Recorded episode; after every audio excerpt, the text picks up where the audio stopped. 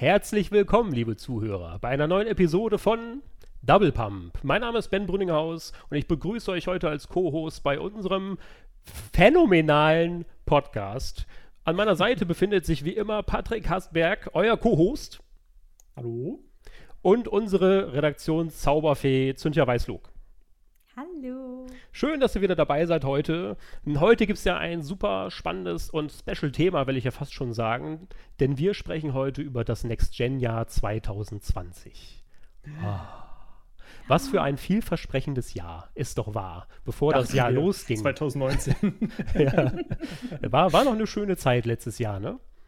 Ja. Alle haben voller Vorfreude in das nächste Jahr geschaut. Endlich erscheinen die Konsolen, die PS5, die Xbox, ah, die neuen Konsolen erscheinen. Aber schlussendlich ist halt die Frage, und das werden wir heute im Podcast dann beantworten, ob das Jahr dann so geworden ist, wie wir es uns vorgestellt haben. Und insbesondere aus Next-Gen-Sicht ist das jetzt der große Kracher geworden was haben wir erwartet, was ist draus geworden und generell, ne, was ist eigentlich passiert das ganze Jahr. Das war ja ein Jahr voller Höhen und Tiefen und deswegen wollen wir heute einfach mal ganz locker flockig über ja, die ganze Next-Gen-Thematik sprechen, denn in den letzten Monaten hat sich ja doch so einiges getan, würde ich jetzt fast schon behaupten und es ist ja unfassbar viel passiert. Ne? Ja, das stimmt. Also ich muss ja sagen, um nochmal ein ganz kleines Stück zurückzugehen, letztes Jahr dachten wir ja wirklich, dieses Jahr, das wird das Jahr und man kann auch sagen, es war jetzt natürlich ein, ein bedeutsames, ein, ein, ja, ein Jahr, das man halt nicht jedes Jahr erlebt, wegen den Konsolen, aber trotzdem war es da nicht so, wie man es sich äh, ja, vielleicht vorgestellt hatte, alleine wegen Themen wie Corona-Verfügbarkeit, auf die wir jetzt gleich zu sprechen kommen. Aber wir haben jetzt alle mindestens eine Next-Gen-Konsole hier stehen und äh, ich glaube, wir haben alle Bock, jetzt da mal so ein bisschen unsere Erfahrungen zu schildern. Ja, wir haben ja alle dann äh, eine getestet. Also ich habe ja die Series S getestet, du hast ja die X und Cynthia hat ja die PS5 erstmal getestet.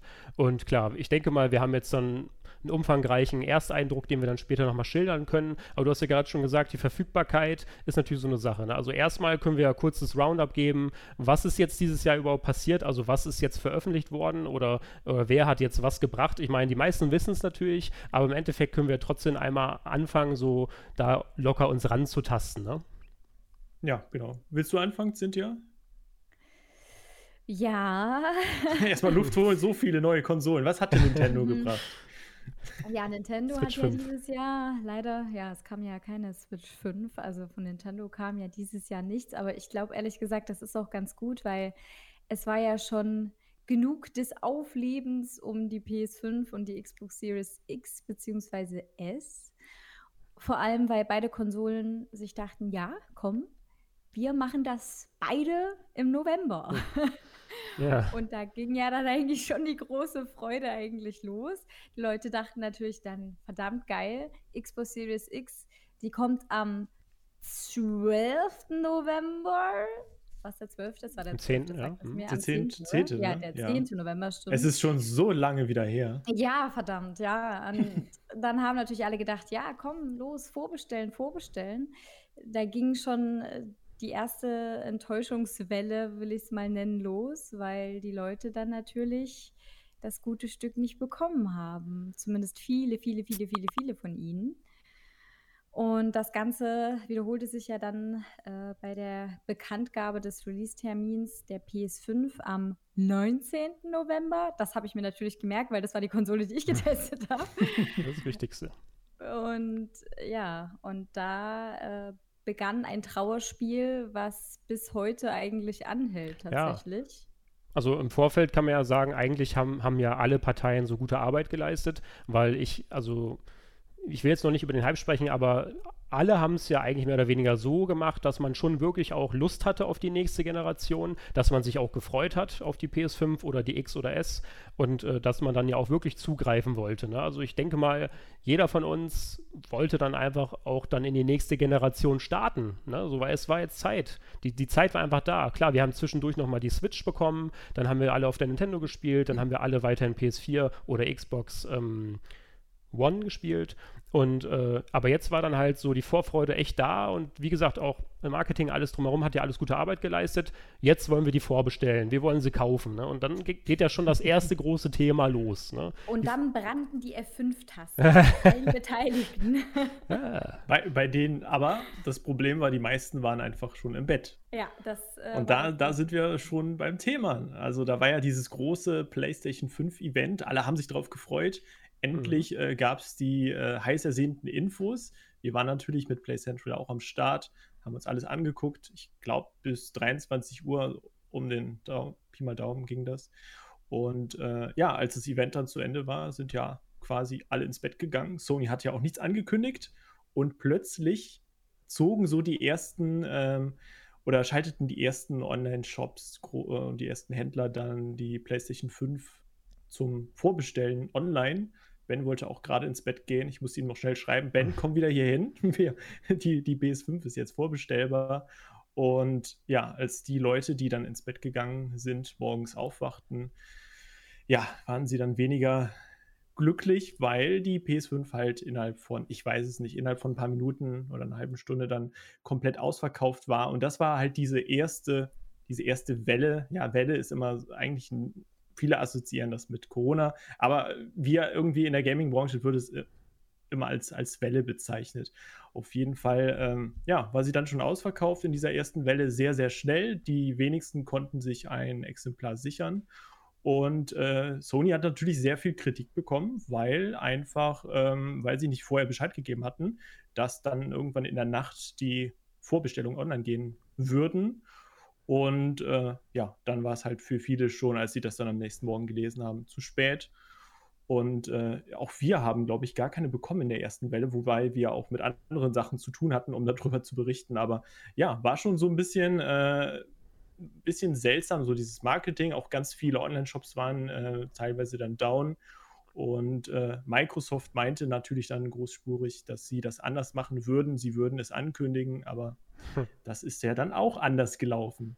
Ja, also insgesamt hat sich zum regen Release-Chaos entwickelt, ne? wie du sagst. da ging es erstmal mhm. los und dann, klar, man will das dann als Konkurrenz vielleicht dann auch besser machen und sagen, hey, okay, weil Sony hat ja wirklich dann irgendwie, ich sage jetzt einfach mal, in die Scheiße gegriffen, weil sie haben einfach die Leute nicht aufgeklärt, sie haben die nicht informiert, dass es dann und dann losgehen könnte oder so. Es gab einfach keine Informationen ja, genau. und dann haben sich die Leute natürlich aufgeregt, klar. Dann will dann halt Microsoft das besser machen und sagt, ja, guck mal Leute, dann morgen geht's los, morgen um 9 Uhr oder wann auch immer. Äh, ja, dann denkt man sich, klar, ne, wir, Kommunikation stimmt, dann kommen aber andere Probleme natürlich, ne, weil das genau. Chaos geht immer weiter und weiter. Ja, genau, durch die Ankündigung natürlich von Microsoft, dass um 9 Uhr oder ich weiß es nicht mehr, um 10 Uhr die Xbox Series X und die S natürlich dann verfügbar sein sollten bei den ähm, Online-Shops, in den Online-Shops.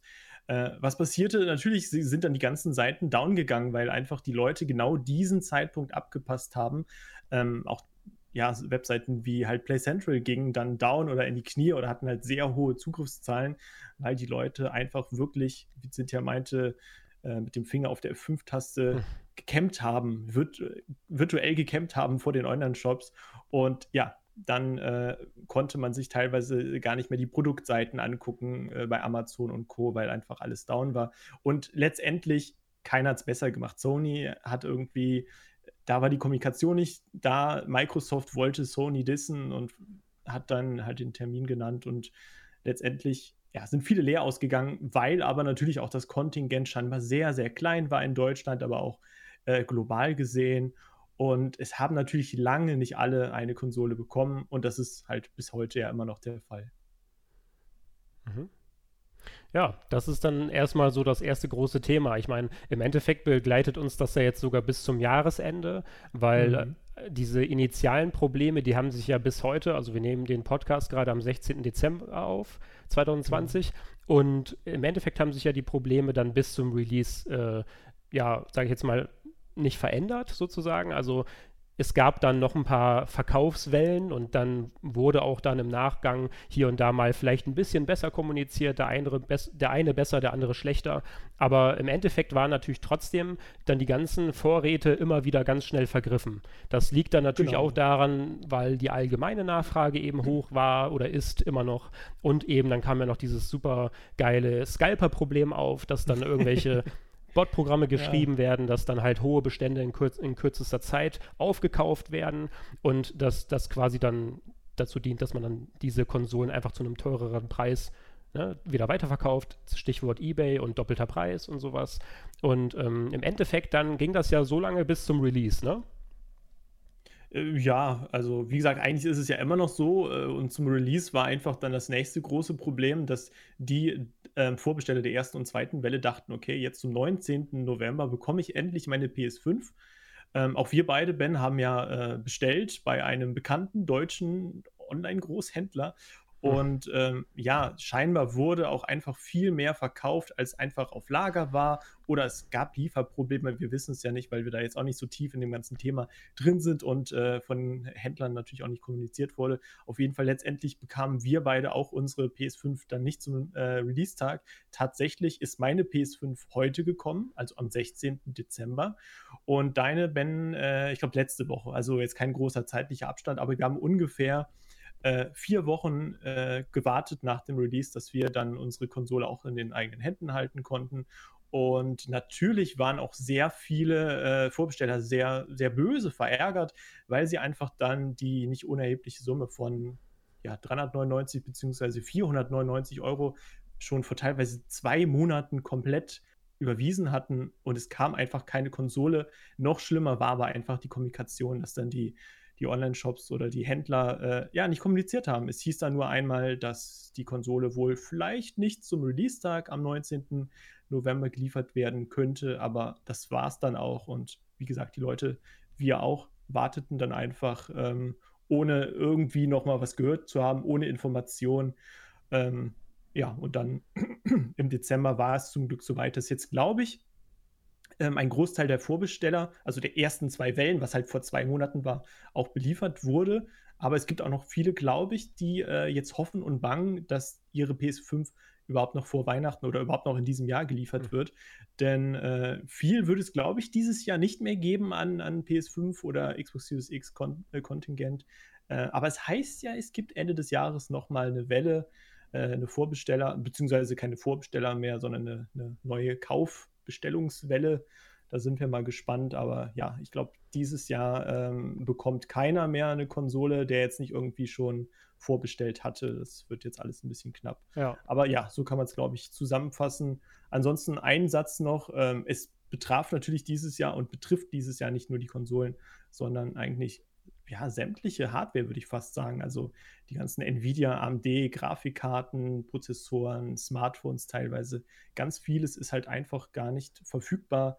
Äh, wegen Corona, äh, wegen Verfügbarkeitsmängel von irgendwelchen Hardware-Teilen und so weiter und so fort. Also das war dieses Jahr schwer, vor allem für Leute, die vielleicht ihren PC auf, ähm, aufrüsten wollten.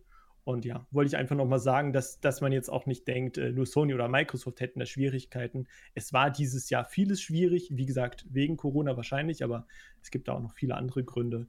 Und bin gespannt und, und ich hoffe natürlich und freue mich auch, wenn es nächstes Jahr alles ein bisschen besser wird, dass man dann zum Beispiel sich auch mal eine neue Grafik kaufen kann, äh, Grafikkarte kaufen kann, denn das war halt dieses Jahr eigentlich nicht möglich, wenn man nicht gerade die ganze Nacht dann F5 gedrückt hat. Und selbst dann musste man auch Glück haben, um es dann mit diesem Bot-Programm irgendwie aufzunehmen. Ja. Wobei man sagen muss, eine Konsole, Next-Gen-Konsole, war ja beinahe die ganze Zeit noch hm. verfügbar. Nämlich die arme, kleine ja. Series S. Die tut mir echt leid, ne? Ja, also. Ne? also. man hat fast ein bisschen Mitleid mit ihr. Keiner wollte sie so richtig haben. Das heißt, einige schon. Außer Ben, aber, der wollte sie. Aber hallo. Aber ähm, da ist natürlich dann die große Frage, Warum ist das so? Warum war der Hype um die ja. PS5 und die Xbox Series X so derart gigantisch, dass sie beinahe durchgängig ausverkauft gewesen sind, bis auf wenige Minuten, in denen man sich engagiert hat nach Bekanntgabe oder nach Vorbestellungsbeginn? Und warum ist eine Xbox Series S ins Hintertreffen geraten? Was hat das Marketing da angestellt? Ja.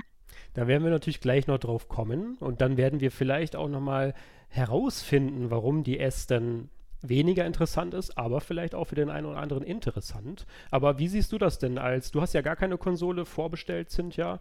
Ähm, hast du dann auch noch so eine spezielle Sicht auf diese Verfügbarkeit oder ähm, wie war das für dich so als, ich sag jetzt mal als Außenstehender, der nicht vorbestellen wollte oder also beziehungsweise die? Emotional, äh, weniger emotional involviert warst du ja quasi. Das stimmt, ja. Also ich selbst natürlich hatte damit dann nicht viel Berührungspunkte, bis auf das, was natürlich über äh, uns lief. Ich musste ja trotzdem informiert bleiben über all das. Mm, ich habe trotzdem den Frust der Leute verstanden, auf jeden Fall. Mhm. Gerade weil jetzt alles noch mit dem Weihnachtsgeschäft kollidiert ist, was ja eigentlich dann eine gute Gelegenheit für viele gewesen wäre, sich ähm, die Konsole zum Weihnachtsfest zu wünschen. Weshalb dieser Konsolenrelease auch wahrscheinlich um diese Zeit gestartet wurde oder stattfand. Aber ähm, ja, letztendlich kann man nicht genau und bis ins letzte Detail nachvollziehen, was letztendlich auch Hersteller und Händler dadurch machen mussten, mhm. dass es zu diesem Problem kam, dass die Kommunikation dabei durchaus hätte besser laufen können. Ähm, ja, das ist, glaube ich, das stimmt.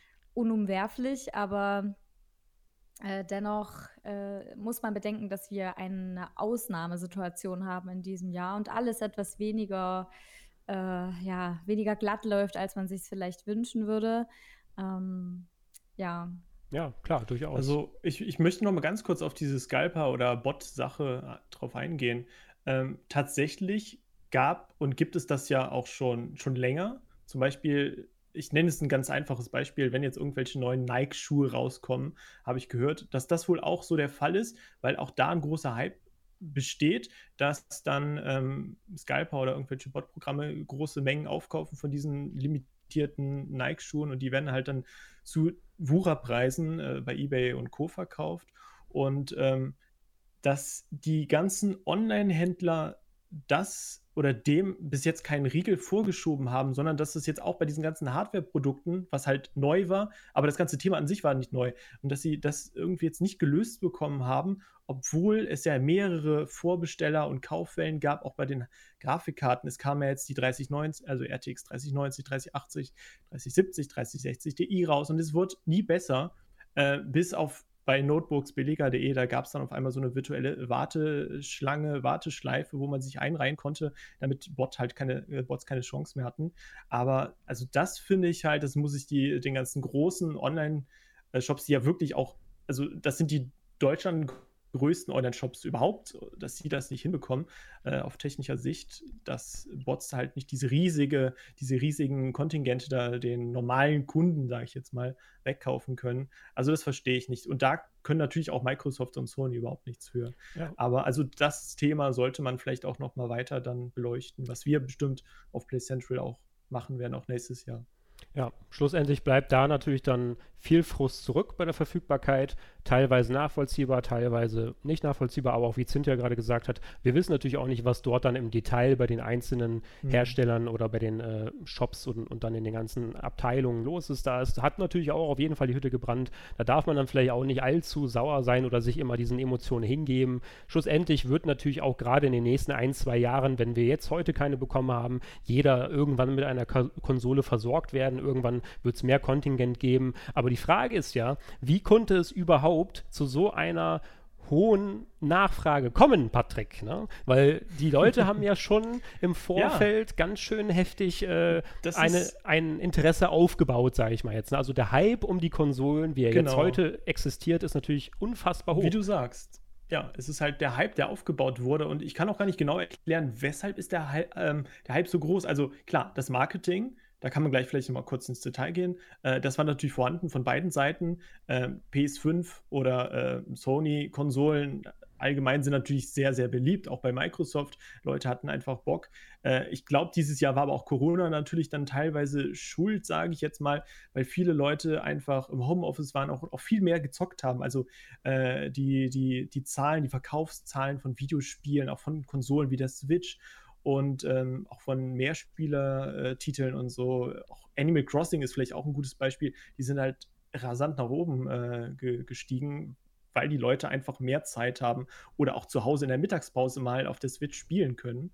Ähm, deswegen, ich weiß gar nicht, ich glaube, das sind mehrere Faktoren, die da einfach zusammenkommen, aber hauptsächlich war es der Hype. Aber die Frage ist halt, neben dem Marketing äh, oder, oder wie konnten Sony und Microsoft es schaffen, den, den Hype dann durch Marketing, Mark, äh, Marketingstrategien und Maßnahmen überhaupt so zu erreichen? Ja, aber das ist so eine gute Frage. Also ich kann einfach mal jetzt einsteigen mit dem Marketing, weil, also aus meiner Sicht, ähm, wir haben das ja auch relativ, also wir haben es ja weitgehend dann immer abgedeckt auf playcentral.de und aus meiner Sicht war das schon insgesamt, was Microsoft und Sony gemacht haben in den ganzen Monaten, ziemlich spannend, aber auch, ähm, ja, irgendwie, ich weiß nicht, ich glaube auch für den, für den ganz normalen Endverbraucher zu Hause, so wie man das dann vielleicht einmal mitbekommt, haben die halt ihre Kampagnen so aufgebaut, dass man halt zum Beispiel immer wieder dann so kleine äh, Häppchen bekommen hat, mhm, dass sie immer stimmt. wieder dann äh, natürlich auch für die Presse dann und auch, auch generell auf ihren eigenen Accounts Social Media Accounts oder Blog-Einträgen oder was auch immer, haben sie das natürlich schon sehr schlau gemacht, dass sie dann immer zu gezielten Zeiten immer auch nur entsprechende Informationen, sag ich jetzt mal, veröffentlicht haben. Also sie haben schon geschafft, so, ähm, dass über einen längeren Zeitraum dann ein hohes Interesse da war und auch ja über das ganze Jahr verteilt, zum Beispiel gerade im Schlussjahr, dann auch geblieben ist, sage ich mal jetzt. Ne? Ich meine, wie lange haben sie das denn hinausgezögert, zum Beispiel Sony, ähm, dass dann schlussendlich auch mal der Preis von der PlayStation genannt wurde? Die haben ja irgendwie ein oder zwei Wochen vor dem, äh, vor dem eigentlichen Release oder wann auch immer, bevor diesem die Bekanntgabe der Vorbestellung, haben sie ja erst gesagt, wie viel die Konsole auch dann mal kosten wird, so als Oberschmankerl obendrauf. Aber der Weg dahin war ja unfassbar lang. Und auch bis man ja. die Konsole dann überhaupt mal gesehen hat. Man hat ja auch schon Informationen über die Konsole bekommen, lange bevor man überhaupt das Ding nur zu Gesicht bekommen hat. Und lange Zeit haben sich die Leute dann gefragt, ah, wie die Konsole wohl aussehen könnte, was sie wohl kosten mag. Mhm. Und sie haben halt schon ein sehr gutes Marketingspiel gespielt, will ich fast behaupten. Ne? Aber ja. Achso, ja, nee, sag du zuerst. Ich glaube einfach, dass sie auch ein bisschen genutzt haben, was sie für eine Community haben. Einfach weil die Gaming-Community eine ist, die sehr viel und sehr gerne auf Dinge reagiert, mhm. spricht, hm. diskutiert, darüber nachdenkt, was sie sein könnten. Also sie haben damit einfach total diese, diese Zielgruppe angesprochen, haben da diesen, diesen Hype Stück für Stück aufgebaut, indem sie, wie du gerade gesagt hast, Ben, diese, diese Fragmente, kann man fast sagen, nur so stückweise enthüllt haben und dadurch natürlich bewirkt haben, dass sie ähm, diskutiert wurden, dass darüber nachgedacht wurde, dass man letztendlich eigentlich nicht mehr wusste als vorher, aber man das Gefühl hatte, man könnte es wissen, wenn man nur lang genug darüber redet, darüber nachdenkt und vielleicht der Erste hm. ist, der auf äh, ja, die Lösung kommt.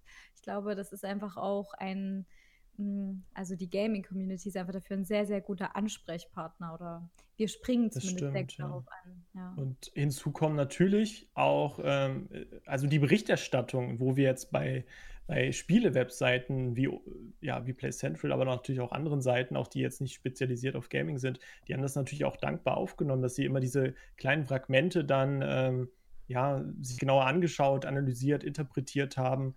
Und weil aber auch einfach so dieses Interesse von den Spielern so groß war, dass, dass jede noch so kleine PS5 oder Xbox Series X News äh, dankend angenommen worden ist. Und ähm, ihr könnt mich gerne korrigieren, wenn ich mich da vertue, aber ich glaube, um einfach mal so einen zeitlichen Abstand zu geben, äh, die Xbox, also das Aussehen der Xbox Series X ist, glaube ich, doch ziemlich genau vor einem Jahr im Rahmen der Game Awards bekannt gegeben worden, in diesem ganz kleinen Teaser-Video, oder? Genau. Das heißt, ähm, das war jetzt ungefähr ein Jahr dazwischen. Also man hat gesehen, wie die Xbox Series X aussieht und ein Jahr später war dann quasi der Release, um das einfach nochmal so sich zu vergegenwärtigen, wie, äh, wie lange man die Leute natürlich dann auch ein bisschen, ja, zappeln gelassen hat. Sony ähm, war da ja noch, äh, noch ein bisschen strikter, ähm, die, wie die PS5 aussieht. Ja. hat man ja noch ein paar Wochen oder ach, glaube sogar ein paar Monate später erst gezeigt. Also das, das war aber natürlich auch wirklich alles Marketing, auch clever. Äh, für meinen Geschmack war es dann letztendlich ein bisschen zu knapp mit dem Preis und so, weil als Kunde will man ja dann vielleicht auch mal wissen, wie viel kostet jetzt die Konsole, wann kommt die raus, dass man ja sich das Geld dann halt zusammenspart oder dass man halt ein bisschen planen kann. Das hat mich persönlich jetzt so ein bisschen gestört, aber ähm, ich glaube, sie haben vom Marketing her alles richtig gemacht, sonst wäre der Hype, wie ihr sagt, ja nicht so groß geworden. Ja, aber Cynthia hat ja gerade auch schon gesagt, Community und das ist natürlich auch ein sehr wichtiger Faktor bei dieser ganzen Hype und bei diesen ganzen ähm, na, diesen Nachfragen, ne, dieses Aufgebot an Nachfragen, die ja heute existieren, so, weil ähm, das Gute ist ja, auf der einen Seite haben sie natürlich eine wohlplatzierte Marketingkampagne gefahren, der eine so, der andere so, der eine hat das dann letztes Jahr veröffentlicht, zum Beispiel den Look, der andere erst später. Und alle haben aus Marketing-Sicht vielleicht vieles richtig gemacht, aber auf der anderen Seite darf man auch natürlich nie vergessen, dass Xbox über Jahre und teilweise auch über Jahrzehnte, genauso wie Sony, sich diese Gaming-Community dann natürlich auch aufgebaut hat, sage ich mal jetzt. Und äh, wir haben ja jetzt zum Beispiel auch die jüngsten Zahlen. Es gibt ja mittlerweile nahezu 50 Millionen aktive PS Plus-Nutzer. Das ist natürlich schon eine sehr beeindruckende Zahl, weil man muss sich mal vor Augen führen, dass nicht nur über 100 Millionen PlayStation 4-Konsolen mal verkauft wurden, irgendwann irgendwie, sondern es gibt die Hälfte davon die verkauft wurden, da, zu diesen ganzen Konsolen gibt es auch eine aktive Community, die 50 Millionen Menschen umfasst. Und das allein bei Sony, das muss man sich mal vor Augen führen. Und mhm. allein da merkt was? man ja schon, was für eine gigantische Zielgruppe das eigentlich von Haus aus schon ist, die sie über die, jetzt, über die letzten 10 oder was weiß ich, wie lange, 10, 20 Jahre aufgebaut haben. Ne? Also Wisst ihr, was ich meine? Also diese Community, ja, sie haben natürlich aber auch schon von Haus aus sehr viel Vorarbeit in den letzten Dekaden geleistet, sozusagen. Ne? Aber lass mich doch mal da reingrätschen. Was, was ich aber verwunderlich finde, alles, was ihr sagt, stimmt. Aber warum war der Hype dieses Jahr eigentlich bei allen Elektronikprodukten so groß wie noch nie? Also bei den Grafikkarten ich will jetzt nicht immer auf die Grafikkarten von Nvidia und AMD zu sprechen kommen, aber nachweislich war das auch, also das haben die auch von offizieller Seite aus bestätigt, es war der größte Hype, der größte Launch mhm. überhaupt äh, von allen Grafikkarten oder im Vergleich zu allen anderen Grafikkarten zuvor. Äh, bei den Prozessoren, die waren ja auch super schnell weg, wie es jetzt bei den Apple äh, iPhones und, und anderen Smartphones und so aussieht. Ich weiß es gar nicht genau. Ähm, aber auch ja. Fernseher, vieles war halt direkt weg und ähm, die hatten natürlich auch ein gutes Marketing, aber warum war dieses Jahr halt alles so stark? War das wirklich jetzt wegen Corona, weil die Leute einfach zu Hause war, äh, waren oder ist einfach der Hype in den letzten Jahren gestiegen, weil mehr Leute online sind, weil es Influencer gibt mit einer riesigen Reichweite, große äh, Webseiten, die halt darüber berichten? Ja. Es gibt viele Gründe. Corona ist natürlich auch ein Grund. Und du hast es ja gerade schon gesagt, die Leute sind zu Hause, die Leute wollen Entertainment konsumieren und nachweislich wurde auch mehr Entertainment konsumiert auf, ja, auf, ja, sämtlichen genau. Plattformen. Ne? Aber klar, es, es, können viele Gründe sein. So, ne? Und schlussendlich greift das natürlich auch alles ineinander. Da gibt es wahrscheinlich noch ein paar mehr Gründe. Ja, das, also das wäre es halt es, ich glaube, es ist eine Kombination aus mehreren Dingen, die schon sowieso in den letzten Jahren immer mehr angestiegen sind. Generell das Interesse an Technik, auch dass viel, vielerlei Technik bezahlbarer geworden ist, weil man einfach neue Herstellungsmethoden entwickelt hat und so weiter Stimmt, und so fort. Ähm, weshalb da, glaube ich, auch ähm, die Bezahlbarkeit eine ganz wesentliche Rolle spielt. Die spielt immer eine Rolle, auch in Corona-Zeiten oder gerade mhm. in Corona-Zeiten, ähm, in der viele auch auf Kurzarbeit sind, weniger verdienen und so weiter. Ich glaube, letztendlich war Corona nur so ein bisschen der Stein des Anstoßes, könnte man sagen, der das Ganze noch so ein bisschen hat beschleunigt. Dieses Online-Business. Ne? Genau, ja. was in den letzten Jahren wahrscheinlich sowieso schon immer mehr angestiegen ist und noch mehr angestiegen wäre, aber dadurch jetzt eben alle zu Hause sind oder zumindest das äh, heimische Entertainment einen gigantischen Stellenwert plötzlich eingenommen hat im Leben vieler Menschen, dass auch das Interesse dann schlagartig gewachsen ist. Und das noch in Kombination mit Social Media, Influencer, mhm. die jetzt ordentlich werben, mit denen man sich in dieser Zeit automatisch auch mehr beschäftigt. Mhm. Und dann mhm. eben der Tatsache, dass alles bezahlbarer geworden ist, dass alles dadurch auch interessanter geworden ist für viele, hat sich einfach da in kürzester Zeit eine riesen ähm, Veränderung ähm, entwickelt. Und ich glaube, deswegen ist das letztendlich das, was viele dazu bewegt hat, mhm. auf neue Releases noch mehr hinzufiebern, noch mehr am Start zu sein, wenn es heißt, äh, ich möchte das vorbestellen oder ich hm. muss das vorbestellen und so weiter und so fort. Stimmt, ja. Also ich finde den Gedanken auch so spannend und das stimmt ja und das ist ja auch auf viele Lebenssituationen jetzt äh, kann man das ummünzen, dass Corona einfach ähm, ein, ein Katalysator für vieles war.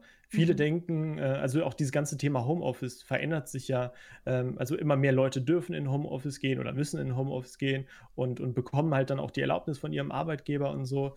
Ähm, da hinzu kommt dann halt, ähm, wie ist die, äh, ja, die, die Abdeckung mit Internet halt überhaupt in Deutschland, weil die Leute natürlich von zu Hause arbeiten müssen, brauchen aber auch gutes Internet und so.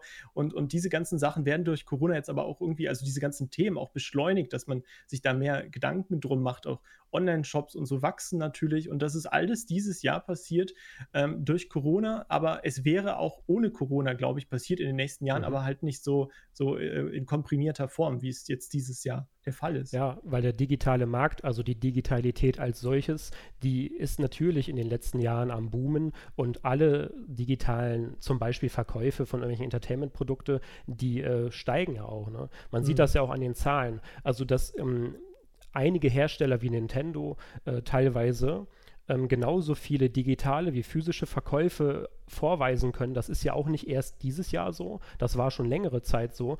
Aber was dann wiederum bemerkenswert ist, und da kann Cynthia vielleicht auch nochmal was zu sagen, bei Cyberpunk 2077 war es ja zum Beispiel so, dass sie fast drei Viertel, also ich glaube 74 Prozent der Vorbestellungen und Verkäufe damit auch sozusagen wurden ja ähm, digital abgehalten. Das ist aber sehr bemerkenswert, weil normalerweise ist es immer so aktuell, dass ähm, die ganzen Spielefirmen, viele, ähm, eher so in dem 50-50-Bereich liegen. Ne? Also ich habe jetzt schon einige Reports gelesen und da stand dann immer alles drin, so in die, in die Richtung, dass es so 50-50 physisch digital geht. Ne? Aber ja, normalerweise war es also schon so, dass der digitale Markt boomt und dass die Digitalität eine große Rolle spielt. Aber zum Beispiel bei Cyberpunk war es ja dann echt jetzt so, dass wir dann an die drei Viertel digital gekommen sind, was ja sehr bemerkenswert ist. Ne? Aber ähm, bei Cyberpunk war es ja sowieso noch ein Sonderfall, Cynthia, nicht wahr? Ja, Cyberpunk hat halt, oder zumindest CD Projekt besser gesagt, hat ja mh, auch das Ganze gut aufgebaut, hm.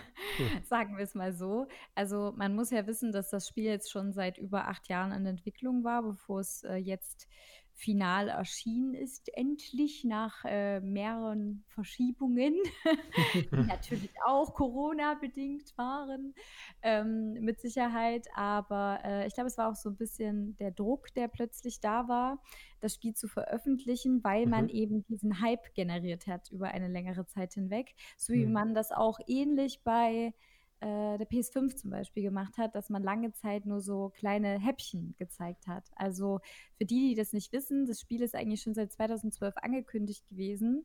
2013 hat man einen ersten Teaser-Trailer äh, veröffentlicht, bei dem man erstmal nur grob das Setting eingefangen, äh, sehr eingefangen grob. hat. Ja, sehr, sehr grob. Und ähm, ja, und danach war Funkstille und zwar fünf Jahre lang. Also fünf Jahre lang kam nichts zu Cyberpunk. Ähm, alle Menschen hatten es aber noch so ganz kleines bisschen im Hinterkopf und einige hatten auch schon den äh, Twitter-Channel von Cyberpunk abonniert. Und dann kam 2018 ein Tweet, der einfach nur aus einem Beep bestand.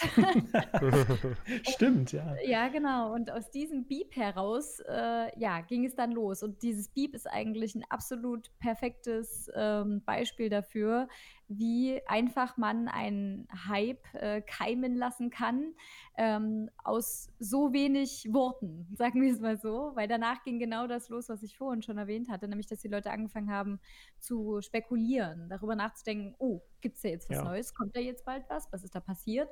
Und so hat es ähm, ja CD Projekt eine ganze Weile gemacht und gehandhabt und hat immer mehr diesen Hype aus Spiel aufgebaut. Und nach diesem gigantischen Erfolg von The Witcher 3, ähm, der eigentlich überhaupt nur ermöglicht hatte, dass Cyberpunk 2077 weiterentwickelt werden kann, haben die Leute richtig Bock gehabt auf einen neuen, auf ein neues Spiel der äh, Entwickler.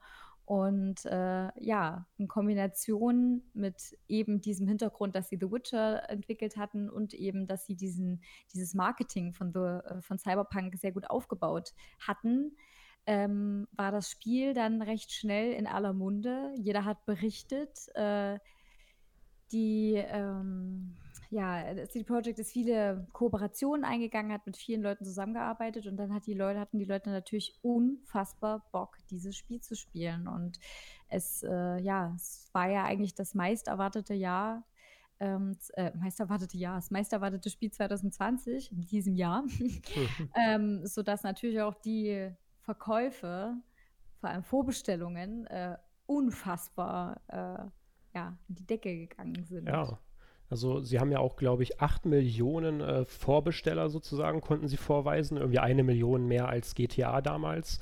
Und äh, das ist ja allein schon ein beeindruckender Meilenstein. Äh, ich mhm. finde es auch einfach gerade in dem Kontext nochmal so interessant, weil äh, CD Projekt hat ja dann auch in der Hinsicht viel richtig gemacht, genauso wie Sony zum Beispiel im Marketing. Und beide, die, also beide Entertainment-Produkte oder oder was auch immer, wenn man das mal dediziert betrachtet, sind ja dann von Haus aus so heftig gefragt gewesen, dass eben dann so viele Vorbestellungen äh, zustande kamen. Ne? Und äh, ja, also gerade deswegen ist es natürlich dann auch so gewesen, dass bei Cyberpunk dann alle ja auf die Bäume oder auf die Decke gegangen sind, wenn das Spiel oder als das Spiel mehrere Male verschoben wurde.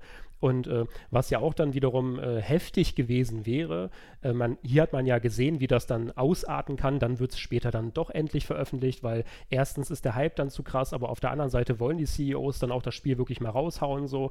Ähm, aber auf der anderen Seite stellt euch mal vor, die PS5 wurde jetzt zum Beispiel Corona-bedingt ver verschoben oder, oder die Xbox oder so. Mhm. Das, also das kann man sich gar nicht vorstellen, aber ich meine, es hätte ja so kommen können. Also es ist ich glaube auch tatsächlich, dass äh, die ähm, Konsolenhersteller so lange damit hinterm Berg gehalten haben, das Release-Datum überhaupt äh, offen zu legen und dann eben zugehörig auch den Preis, weil ich glaube, dass auch die gezweifelt haben, ob das dann alles dann überhaupt so funktionieren kann. Also Jim Ryan hat sich ja, also der Sony Interactive Entertainment Chef, hat sich ja auch mehrfach dazu geäußert und der hat ja später auch in einem Interview gesagt, ähm, ich empfehle euch, bitte veröffentlicht keine Konsole während einer weltweiten Pandemie. also ich oh. glaube, da kann man letztlich auch recht froh sein, dass die äh, Konsolen dann doch noch so in diesem Jahr erschienen sind, wie es zumindest annäherungsweise geplant war. Ähm, weil so etwas zu verschieben ist dann, glaube ich, nochmal wirklich was anderes, als ein Spiel nochmal nach hinten zu verlegen. Ja, das stimmt. Also wir wissen natürlich auch wieder überhaupt gar nicht, was ist jetzt da gelaufen. Es wäre natürlich sehr interessant gewesen, äh, irgendwie da Mäuschen zu spielen im Büro, im Büro der, der CEOs und, und der Entscheidungsträger, was hm. dann da so abgelaufen ist. Ähm, also sie haben ja auch immer recht früh dann doch wieder gesagt, ja, die werden nicht verschoben. Ähm, ob sie es jetzt einfach zum Beruhigen gesagt haben, das wissen wir natürlich auch nicht. Und bei, äh, bei Cyberpunk es ist halt, ähm, CD Projekt ist halt ein börsennotiertes Unternehmen die können sich natürlich eigentlich so eine ähm, Verschiebung sowieso nicht leisten, im Gegensatz zu anderen kleineren Unternehmen, sage ich jetzt mal, die nicht börsennotiert sind, weil ähm, ich glaube jetzt auch, ähm, also ich will jetzt nicht wieder groß vom Thema weggehen, aber äh, jetzt ist ja der, der Launch gewesen von Cyberpunk und da gab es ja die Misere mit den äh, mit der PS4 und Xbox One, dass halt nicht perfekt drauf läuft und so. Und im Zuge äh, dieser ja, Artikel, die dann darüber berichtet haben und so, ist ja auch der, der Börsenwert oder die Aktien sind ja auch ziemlich runtergegangen. Und man muss überlegen, ich glaube, die waren Anfang, kurz vorm Release, noch 10 Milliarden Dollar wert oder irgendwie so in der Richtung, also CD Projekt.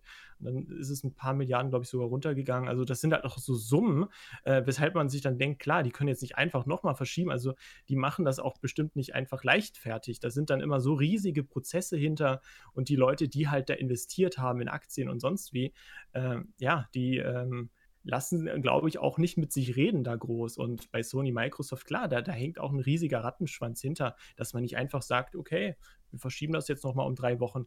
Äh, also da sind es nicht nur die Leute, die dann auf die Barrikaden ziehen, sondern das sind halt nochmal ganz andere Faktoren, äh, ja, wie, wie Geld. Ne? Geld spielt ja sowieso immer die, die meiste Rolle. Aber ich finde es halt schade, dass man mhm. vieles natürlich gar nicht so mitbekommt, als, äh, als jetzt normaler Konsument ist natürlich klar, aber ich fände es voll interessant, wenn man einfach noch mehr darüber wissen würde, was haben sich die Leute jetzt gedacht, was, was gab es da für Probleme.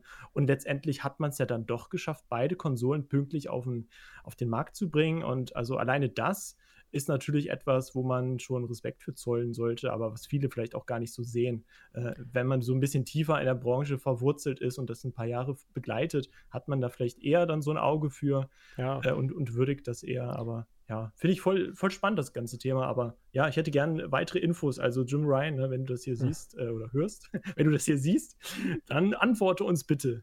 Schlussendlich muss man ja sagen, dass man die Erwartung, die jetzt ja aufgebaut wurde im Vorfeld, die war natürlich eine andere. Die Erwartung war, dass jeder Interessent auch gerne eine Konsole hätte heute, bitte. Und ähm, Auf der anderen Seite ist ja nun mal aber die Realität dann eben eine andere draus geworden, sozusagen. Und ja, es, ist, es kommt ja leider nicht immer so, wie man es gern hätte oder wie man es sich vorstellt. Schlussendlich haben aber trotzdem viele Leute eine Next-Gen-Konsole jetzt zu Hause stehen und äh, können sich natürlich auch dann an der Next Gen erfreuen sozusagen. Also es ist nicht immer alles nur schlecht gewesen in 2020, aber klar, ne, es lief auf jeden Fall nicht so, wie es sich die Leute vorgestellt haben, aber im Endeffekt so trotzdem gab es natürlich auch dann ja, Gutes, sage ich mal jetzt. Ne? Ja, es war auch ein spannendes Jahr für uns, sage ich jetzt mal. Also klar, es war nicht alles gut. Das mit Corona macht einem natürlich dann auch manchmal Sorgen. Man sollte vielleicht nicht zu viel Nachrichten manchmal gucken und äh, nicht alles in sich reinsaugen. Aber für uns drei jetzt, äh, die ha hauptsächlich dann äh, so die ganzen Sachen für Play Central mit im Blick hatten, natürlich mit vielen anderen Redakteuren noch, war das, glaube ich, voll spannend, das ja. einfach alles zu sehen, auch wenn es nicht alles positiv war. Ich würde jetzt aber mal direkt zu den Konsolen an sich oh, kommen, ja. weil die, die Frage ist ja, was wir auch noch nicht so richtig beantwortet haben, äh, was für Erwartungen hatte man denn überhaupt an die Next Gen und an die Konsolen an sich? Und die mhm. Frage mhm. ist ja, was haben wir im Vorfeld gedacht über die Konsole, über die Xbox, über die PS5? Was hat uns das Marketing alles erzählt? Bla bla bla. Und was ist dann nachher daraus geworden? Also wir können es ja dann ja. nachher beantworten mit unseren Erfahrungsberichten. Aber die Frage ist ja erstmal, was, was war denn das Series X und Series S? Da gibt es ja jetzt einen Unterschied. Was ist das denn? Was ist das denn, ja? Ähm, also ta und die, die niemand will. tatsächlich hat, hat äh, Microsoft es anders gemacht als Sony. Sony hat ja, aber das kann, das, das erzählt sind ja jetzt gleich. Da gibt es ja auch quasi zwei Konsolen, aber eigentlich auch nur eine. Aber ja, äh, Xbox Series X ist halt äh, tatsächlich äh, eine, die stärkere Konsole mit der besseren Hardware. Ich will ja jetzt nicht irgendwie auf Prozessoren, Takt und sonst wie zu sprechen kommen, aber Series ähm, X oder X ist halt äh, die stärkere Konsole, die auch noch ein äh, Laufwerk mit drin hat und die S ist halt quasi äh, die, die digitale Version ähm, mit einer kleineren Festplatte, weniger Power, die dann aber trotzdem ähm, ja eigentlich noch deutlich mehr äh, deutlich mehr Power liefert als so eine äh, Xbox One X. Äh, ich, aber der, der große Unterschied, wirklich, als ich die S in der Hand hatte, und da wird Ben mir wahrscheinlich auch zustimmen, ist einfach so die Größe. Also die S ist einfach eine mega kleine Konsole, die man irgendwo hinstellen kann und dann sieht man sie nie wieder, hat trotzdem halt viel, viel Leistung und ist einfach dafür da, wenn ihr digital was zocken könnt. So, ja, wenn ihr zum Beispiel den Xbox Game Pass habt, da könnt ihr euch dann einige Spiele oder schon ja, kommt drauf an, wie groß. Die Festplatte ist, glaube ich, wie, wie, groß war die jetzt? 500 Gigabyte ähm, brutto und netto dann halt noch ein bisschen kleiner. Aber äh, ja, trotzdem wollte sie irgendwie keiner, weil, glaube ich, die meisten Leute einfach auf die wahre Next Gen gewartet haben. Äh, aber ich denke, auch die Xbox Series S wird sich in den nächsten Jahren gar nicht mal so schlecht verkaufen. Kann man natürlich jetzt noch nicht so ja. viel zu sagen, aber ist eine gute Konsole auf jeden Fall. Ist eigentlich. Ja. Ja. ja. Also man kann also sagen, bei der Xbox wurde dann halt damit geworben, geworben, dass ähm, die X quasi die Leistungsstärke Xbox ist, die es jetzt gibt. Ne? 2020 ist da, die neue Generation ist da.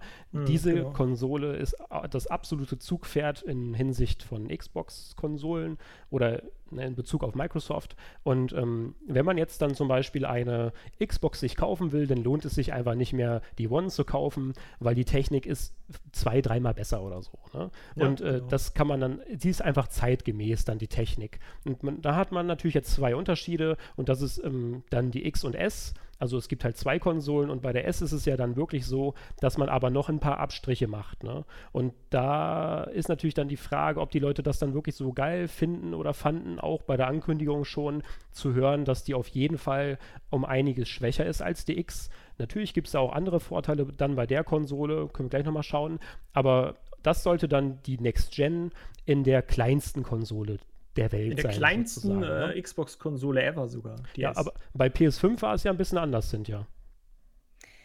Ja, bei der PS5 hat man ja auch eigentlich zwei verschiedene Varianten, aber ähm, die werden, das wird nicht so offen beworben tatsächlich. Also es gibt eben zwei verschiedene PS5 und zwar einmal die Standard-Edition, was eben eine PS5 mit Laufwerk ist und eine digitale Version der PS5, die sich im Prinzip nur darin unterscheidet, dass sie kein Laufwerk hat, also wirklich rein digital ist und ähm, aber keinerlei Abstriche machen muss in Sachen Leistung und so weiter. Das macht sie natürlich auch nicht wesentlich günstiger als ähm, ihre große Schwester oder ihr großer Bruder.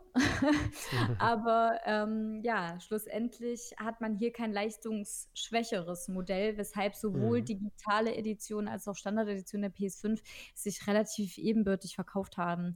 Die Leute hatten aber eben einfach richtig Bock auf Next Gen und deswegen, äh, ja. äh, glaube ich, haben dann viele vom Kauf der Xbox Series S zum Beispiel abgesehen. Ja, zum Release halt. Sie, genau, ich. zum Release, genau, weil sie eben weniger äh, Leistung im ersten Moment wieder bietet. Aber das ist ja genau das, was die Leute jetzt wissen. Die wollen was mhm. äh, äh wollen. Die wollen ähm, ja, die wollen einfach die nächste Generation erleben und das am besten mit äh, dem kompletten Paket. Und da genau. wieder dann Abstriche machen zu müssen bei, einer, bei einem S-Modell ist für viele einfach nicht attraktiv genug gewesen. Ja, Wobei es wahrscheinlich so sein wird, dass es auf Dauer sich ganz gut verkauft. Ja, ich glaube, man muss auch einfach bedenken, also die Leute, die jetzt laut schreien und so, oder die direkt zum Release kaufen, das sind auch eher so, denn die, diese Core-Gamer, die, die kaufen sich halt dann direkt die, die beste PS5, die beste Xbox so. Äh, aber es gibt natürlich, und das vergessen immer viele, es gibt es gibt eine riesige Zielgruppe, die sich auch eine Xbox Series S kaufen wird. Äh, Familien, äh, die dann gemeinsam, äh, ja, keine Ahnung, Minecraft Dungeons mal im Xbox Game Pass zocken wollen oder, oder halt auch Kinder,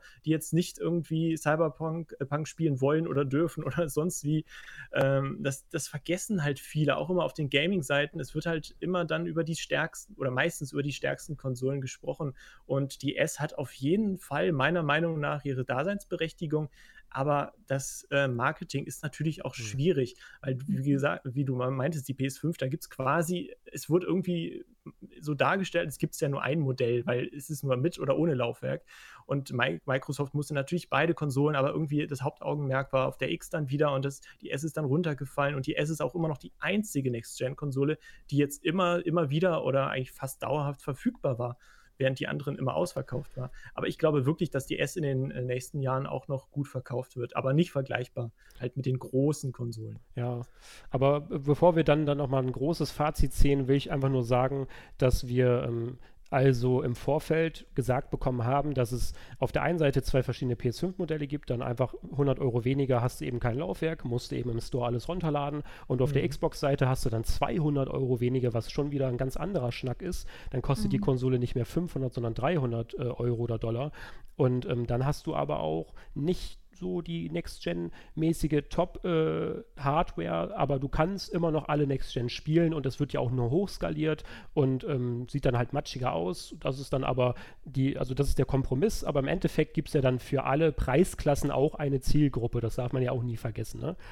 Ja. Und, und du hast natürlich auch die Next-Gen-Features bei der S. Also das darf man auch nicht vergessen. Es fühlt sich, du hast es ja auch, hast ja jetzt ja schon viel mit der S gespielt, ich auch. Äh, es fühlt sich ja schon an, ähm, teilweise oder mehr als teilweise wie Next Gen, weil man einfach dann äh, Quick Resume hat und ähm, ja. ja. du hast eine SSD verbaut, was wahrscheinlich der größte Aspekt momentan ist bei, bei den Next-Gen-Konsolen. Ja, okay. Auf jeden Fall, ähm, lass uns jetzt aber bitte einmal dann darauf zu sprechen kommen, was bietet denn jetzt die PS5 erstmal? Ne? Lass uns mal mit der PS5 anfangen, dann können wir gleich nochmal auf die Xbox sprechen, zu sprechen kommen. Ähm, Cynthia, du hast ja die PS5 für uns getestet, für die Redaktion, hast ja auch einen umfangreichen Bericht geschrieben und ähm, ja, du hast das Ding ja quasi auseinandergenommen. So, ne? Wir haben jetzt gerade über die Erwartungen gesprochen. Was hat man von der PS5 erwartet? Da gab es ja dann diese großen Powerwords, die dann immer wieder genannt wurden. Aber ähm, wie war jetzt so deine Erfahrung und ja, wie ist dann so dein Bild? Ja, also ich muss halt auch gleich dazu sagen, dass ich ohnehin nie äh, in Erwägung gezogen habe, mir eine Xbox äh, zu kaufen, hm. eine Next-Gen-Xbox, sondern für mich war eigentlich von vornherein klar, ähm, dass es die PlayStation 5 werden wird. Das liegt einfach daran, dass ich schon immer mit äh, dem ganzen äh, System von Sony zufriedener war als ähm, mit dem von Xbox. Ich ja, ja. ich habe schon sehr viele Glücksgefühle bekommen, allein als ich das Design der PS5 hm. gesehen habe, ja. was mich weitaus mehr angesprochen hat als dieser Quader. Ähm, Die Größe hat dich nicht abgeschreckt. Äh, nein, überhaupt nicht. Äh, wobei, also es ist, es ist schwierig. Ich habe äh, die Größe der PS5 ein wenig unterschätzt, muss ja, ich sagen. Aber echt. Ähm, weil man muss wirklich sagen, wenn das Ding dann vor einem steht, dann denkt man schon so, wow. Okay, hallo. Ein mächtiges Gerät. Ein mächtiges Gerät, genau so. Und ähm, ja, dementsprechend, als wir dann die Konsole äh, erhalten haben für die Redaktion und ich die testen äh, durfte für uns, haben wir das in einem epischen äh, Videoanruf in der Redaktion gemeinsam zelebriert, das Auspacken der Konsole. Und, ähm, und sie war ähm, größer als du. Sie war größer als ich, genau. Also ich konnte mich beinahe komplett äh, dahinter verstecken, äh, zumindest wenn man daneben auf dem Boden hockt. Ich muss dazu sagen, ich bin auch nur 1,63 Meter, also hm. es ist wahrscheinlich nicht allzu schwierig. Trotzdem muss man sagen, es ist eine sehr, sehr große äh, Konsole. Ich muss aber sagen, dass ich schon beim Auspacken wirklich ähm, wirklich positiv überrascht davon war, wie hochwertig und gut sie sich anfühlt, dafür, dass es natürlich trotzdem wieder ein Kunststoffgehäuse ist, was sie hat, was übrigens auch abnehmbar ist und äh, anpassbar ist tatsächlich. Ähm, aber es hat sich trotzdem einfach gut angefühlt und, und war, hatte eine schöne Haptik. Ähm, es hat ja diese Strukturierung, diese leichte mit den hm. äh, PlayStation-Symbolen. Und das habe ich schon mal extremst angesprochen. Ähm, auch der Controller, aber auf den komme ich noch mal etwas detaillierter dann äh, zu sprechen. Ähm, ich nehme auch am besten gleich das vorweg, was alle am meisten interessiert hat bei der mhm. PS5. Und zwar, wie es aussieht mit Lautstärke und Wärme. Das ist ja eigentlich das gewesen, was ähm, viele bei der PS4 etwas unglücklich gestimmt hat. Etwas, ja. Doch, äh, sehr laut war.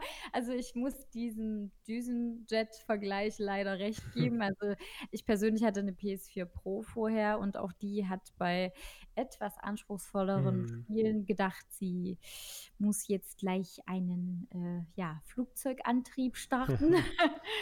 Ähm, Meine ist auch zwischendurch mal abgehoben. Also ja, kann ich so bezeugen.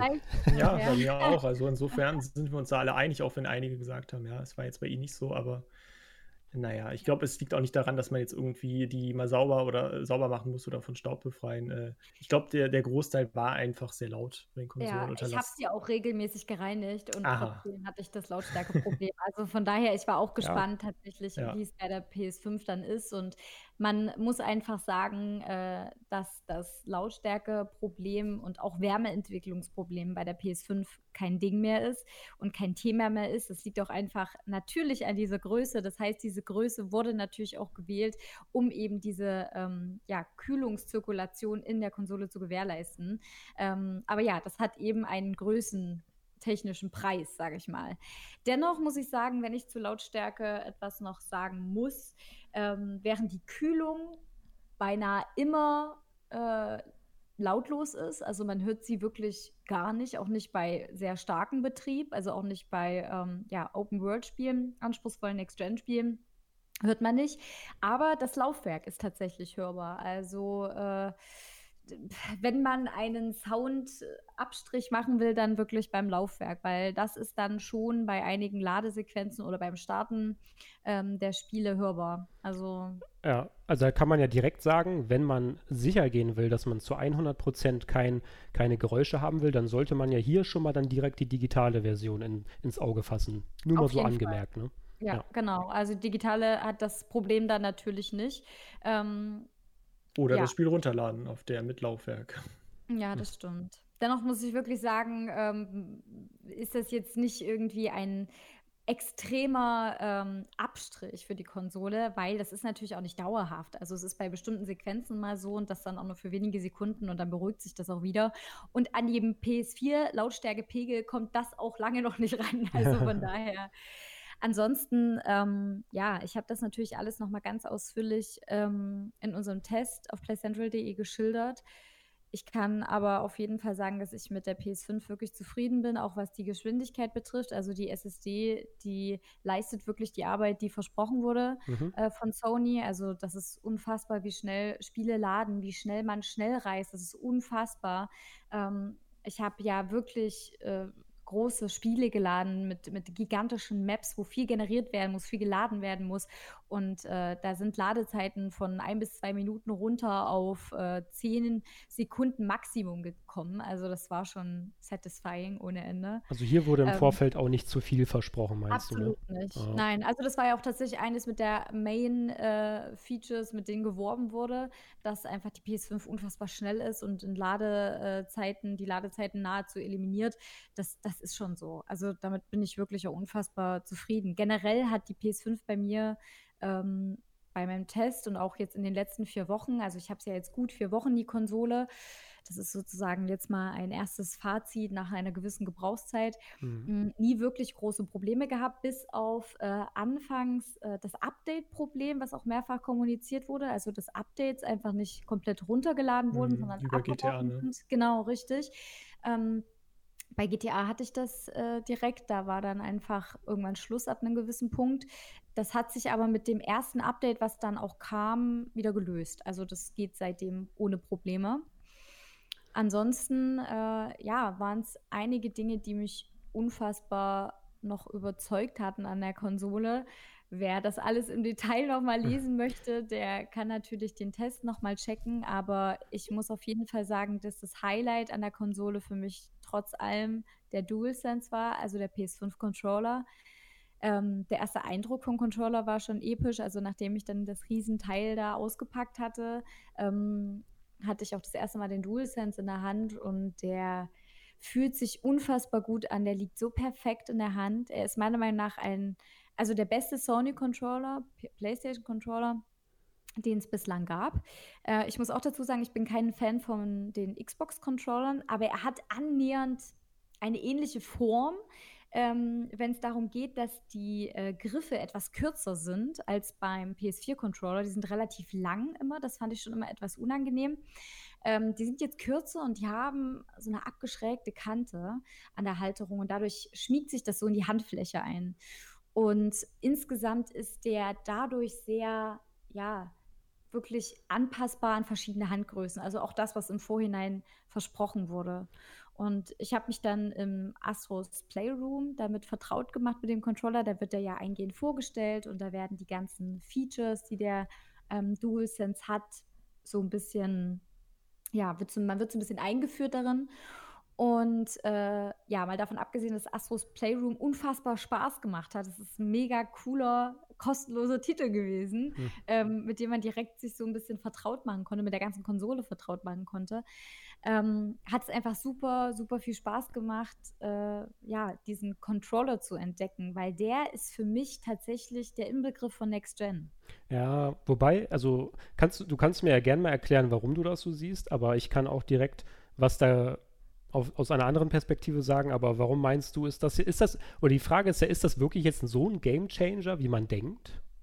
Für mich persönlich ja. Also mal allein, davon, ähm, allein daran gemessen, dass ich den äh, DualShock 4, also den PS4-Controller, nie sonderlich gut fand oder herausragend oder der mich nie irgendwie großartig mitgerissen hat, äh, ist der Unterschied zum DualSense dahingehend schon mal gigantisch.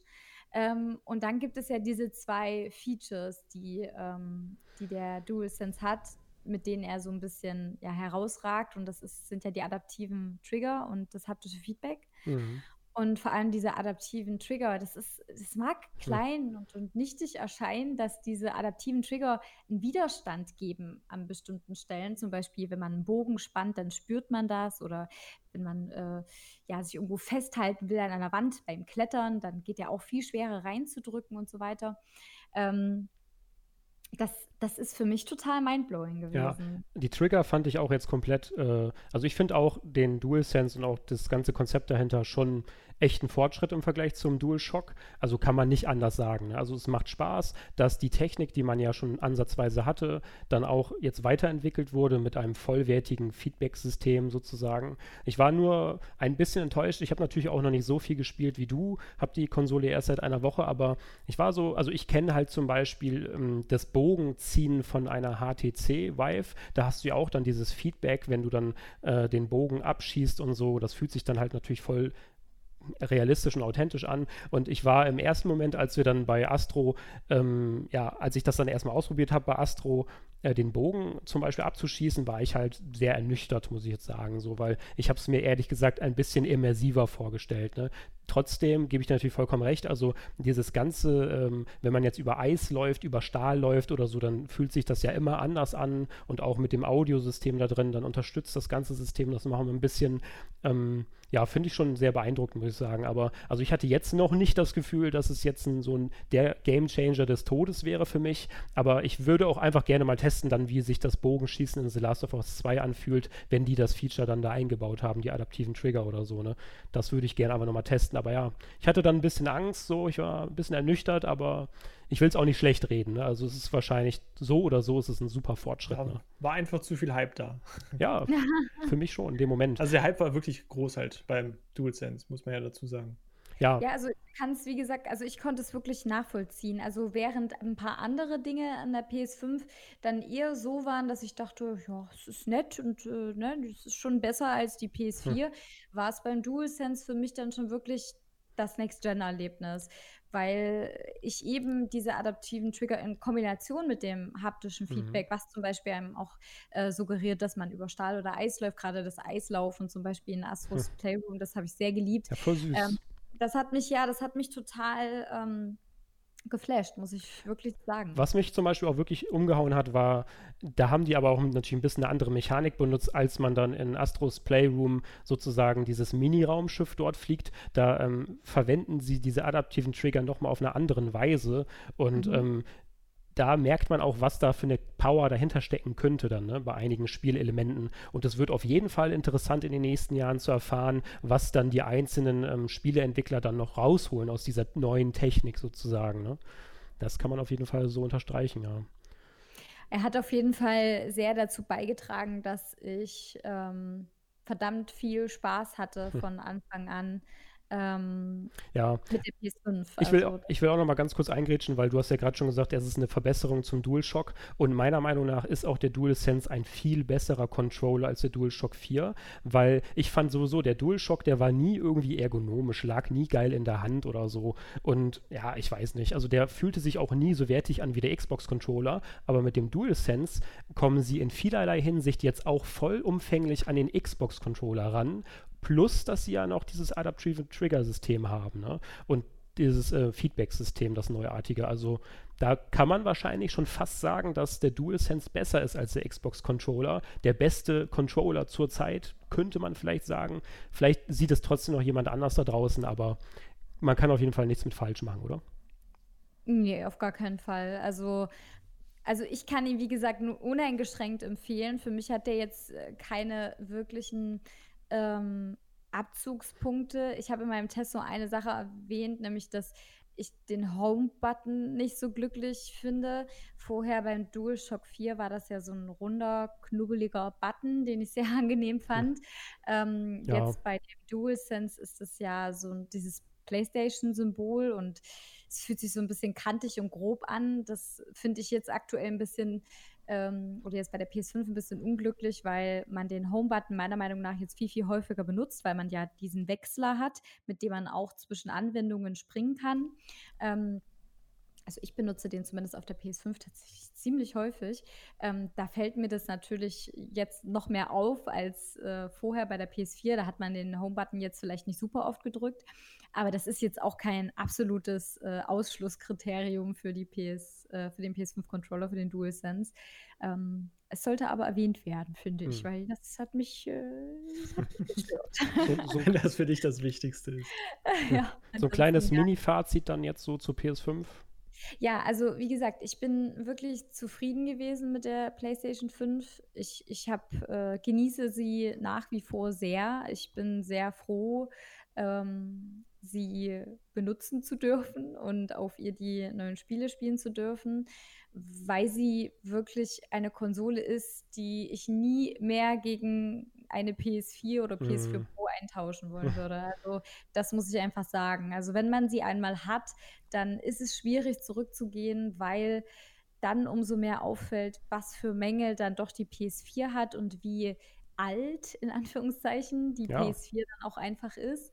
Ähm, und was dann doch Next Gen bedeutet. Ich muss aber trotzdem noch dazu sagen, dass man trotzdem nicht denken sollte, dass die PS5 jetzt das absolute Nonplusultra ist und einem absolut wegfegen wird, wenn man sie benutzen wird.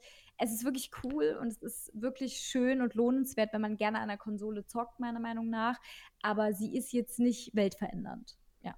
Ja, also das kann ich auch nach einer Woche Testzeit, kann ich das so unterstreichen. Also ich glaube, niemand, der eine PS5 auspacken und ja, ne, mit dem, mit der PS5 spielen würde, äh, der würde nie wieder dann natürlich zur PS4 wechseln wollen, weil man merkt einfach diese sieben Jahre Unterschied. Man merkt einfach, dass es ein wichtiges Update ist zur PS4. Es ist eine, eine neue Hardware-Konsole. Die Hardware ist ja auch viel stärker. Und mal abgesehen von diesen neuen Features, es wurde ja auch trotzdem dann das große Ganze wurde komplett überarbeitet. Also ich würde jetzt auf keinen Fall mehr zurückgehen wollen, klar. Ne? Das ist auf jeden Fall ja schon mal dann gut zu wissen zur PS5. Also die Erwartungen wurden ja dann auch einigermaßen erfüllt, wie es klingt, ne? Ja, auf jeden Fall. Wie ist das bei der Xbox, Patrick? Also du hast ja die Xbox Series X erstmal getestet, die leistungsstärkste Xbox der Welt. Ja, also sie ist auf jeden Fall weltverändernd, anders als die PS5. weltverändernd. Nein, also ihr habt jetzt ja viel über die PS5 gesprochen. Ich habe meine, wie gesagt, hinter mir liegen. Ich kann jetzt noch nicht viel zu sagen. Klar, ich habe viel gelesen. Ich hatte auch den DualSense noch nicht in der Hand. Ich habe auch darüber viel gelesen. Cynthia hat ja auch dazu einen eigenen Test geschrieben. Ich kann mir das, glaube ich, ziemlich gut vorstellen. Aber äh, wozu ich halt was sagen kann, äh, ist zur Xbox Series X, auch wenn ich es halt nicht direkt vergleichen kann, weil ich jetzt nicht dieses haptische Gefühl äh, der Konsole und des Controllers hatte. Ähm, ich war vorher eigentlich eher äh, PC-Spieler, dann bin ich so zur ähm, PlayStation gewechselt, hatte eine PS4, dann eine PS4 Pro das gleiche Problem wie ihr mit dem Lüfter und so weiter und so fort. Also ich habe mich auch einfach an, an das Dashboard von der von PlayStation-Konsolen gewöhnt. Ich mag das sehr und ich muss sagen, das ist irgendwie bei der Xbox so das, was mich am meisten stört. Nicht, weil es schlecht ist, sondern weil ich es einfach nicht mag. Ich fühle mich da nicht so zu Hause. Ich mag dieses Kacheldesign auch bei, bei Windows nicht. Ähm, ich finde das einfach, keine Ahnung. Es ist, es ist irgendwie, es ist so auf das Wesentliche bezogen und das zieht sich aber auch durch das gesamte Design von der Xbox Series X. Es ist einfach dieser Klotz, wo dann viele sagen, ja, gefällt mir überhaupt nicht. Die PS5 ist viel hübscher, was du ja jetzt auch meintest, dass dich das Design der PS5 voll anspricht. Bei mir ist es tatsächlich so, dass ich die Xbox äh, Series X, obwohl ich die PS5 jetzt noch nicht hier aufgestellt habe, noch nicht in eigenen Händen hatte, ich, ich finde einfach diesen Klotz, äh, dieses klobige, ich finde es schön. Also es ist ein, äh, mhm. für mich irgendwie so ein, äh, erinnert total an so ein, so ein PC. Die Xbox Series X ist total ähm, unauffällig, wie sie hier äh, neben, neben mir steht und ähm, auch, auch mit dem Schwarz voll in Ordnung. Ähm, sie ist jetzt auch deutlich kleiner als die PS5 und ähm, ich mag oben dieses, ja, quasi dieses Lüftungsgitter.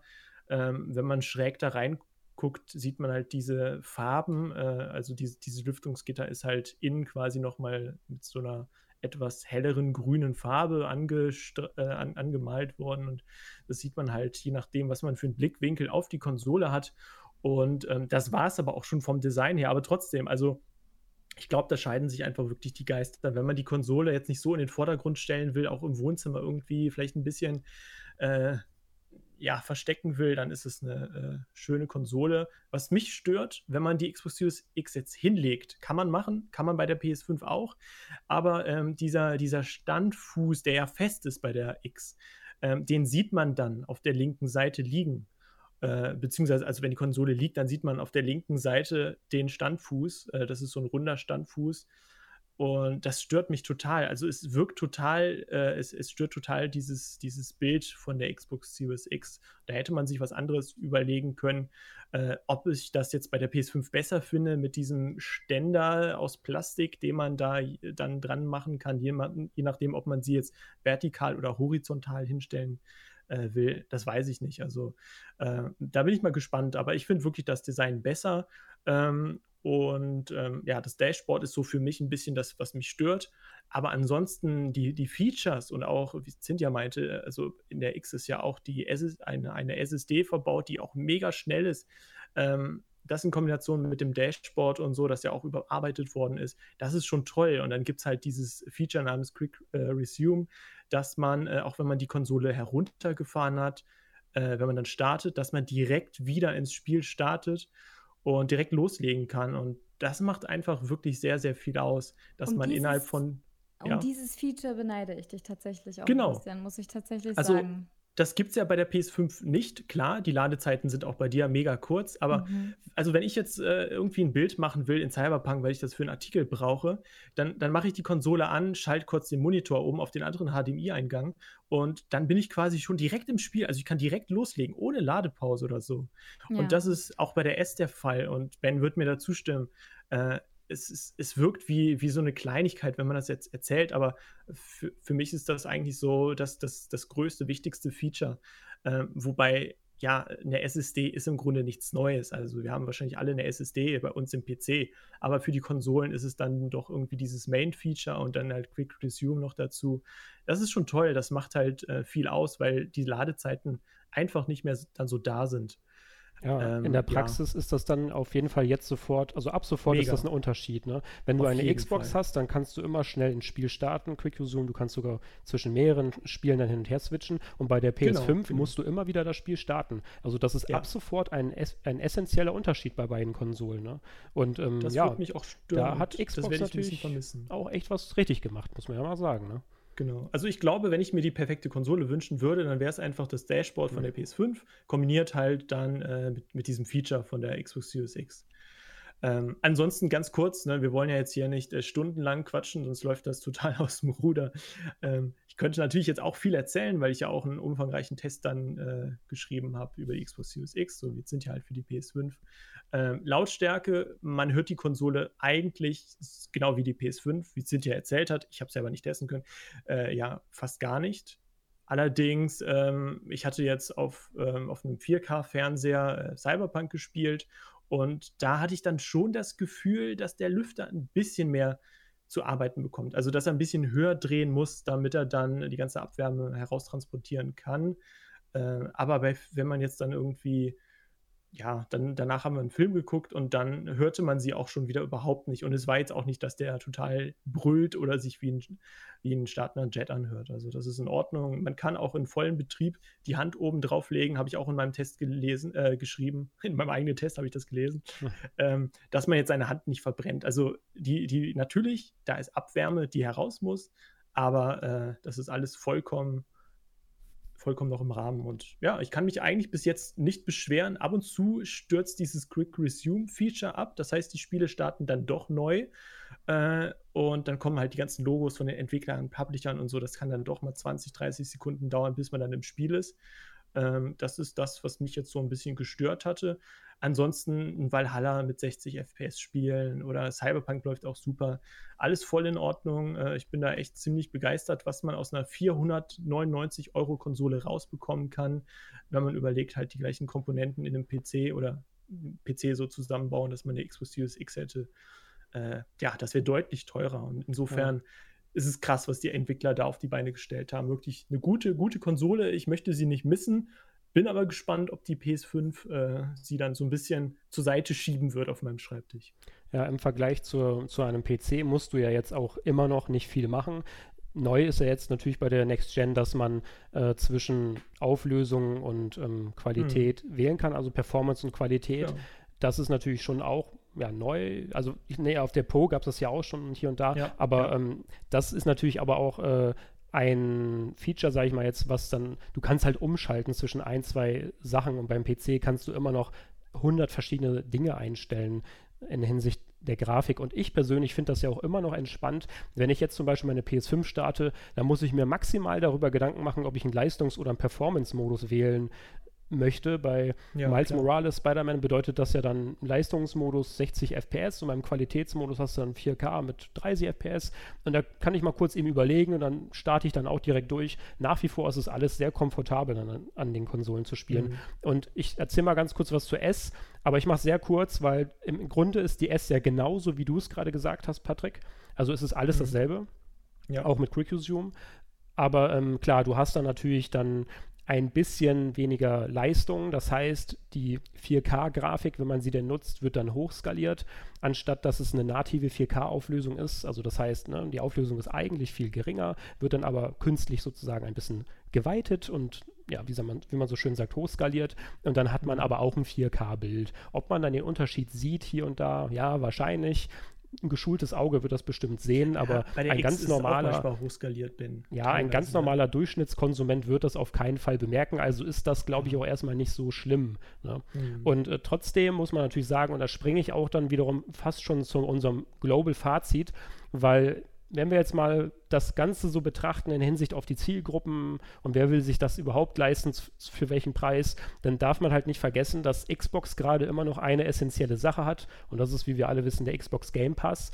Und wenn man sich halt für eine Xbox entscheiden will oder wenn man liebäugelt mit einer Xbox-Konsole, dann darf, muss man sich darüber Gedanken machen im Vorfeld ob der Xbox Game Pass für einen in Frage kommt und äh, was der einen bietet. Und äh, das ist ja nun mal eben für einen geringen Preis im Monat das Netflix äh, Äquivalent sozusagen für Spiele, dass man dann ja, halt genau. über 100, mittlerweile sind es ja schon weit über 100, 200 hier und da äh, Spiele dann zugreifen kann für ein günstiges Abo. Und deswegen bin ich auch ein großer Fan von der Series S, weil ich halt für einen günstigen Preis jetzt auf den Xbox Game Pass immer zugreifen kann, wenn ich das möchte. Zum Beispiel kommt nächstes Jahr The Medium raus, ein interessantes Spiel von Bluebird Team, also von den Machern von Layers of Fear und ähm, Blair Witch. Und das will ich natürlich dann ganz gerne exklusiv spielen auf der Xbox und kann ich dann einfach machen über den Xbox Game Pass entspannt auf der Couch, auf der Konsole. Auf der Couch. Und das für 300 Euro. Den Arsch auf die Konsole ja. und Medium spielen. Ja, das sind halt das so diese kleinen Details, die dann halt schon eine, eine Sony-Produkt von einem Microsoft-Produkt unterscheiden.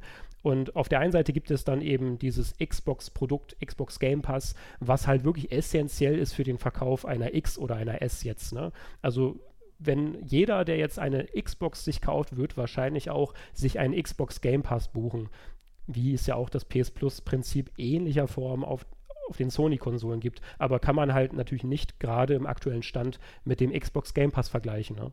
Und also macht euch dann ja. im Vorfeld, wenn ihr überlegt, oh, PS5 oder Xbox nächstes Jahr, überlegt einfach, ob ihr den Xbox Game Pass braucht, ob ihr das gut findet. Guckt euch die Spiele an, was da alles so enthalten sind, also die da enthalten sind. Und dann entscheidet einfach, weil ihr habt ja jetzt schon herausgehört, dass es auf jeden Fall Unterschiede gibt bei den Konsolen und dass man dann halt ein bisschen überlegen muss, was würde dann zum Beispiel für eine PS5 sprechen, ist die Frage. Ne? Mhm, ja. Also ich glaube, wer jetzt sowieso noch gar keine Xbox hat, aber sich eine X oder gar keine Konsole, sich eine Xbox kaufen will und nicht viel Geld ausgeben möchte und halt nur nebenbei zockt oder halt auch für, für jüngere Spieler, sage ich jetzt mal, ist eine Xbox Series S eigentlich total ideal, wie du sagst. Dann noch der Xbox Game Pass, der jetzt auch nicht mega teuer ist.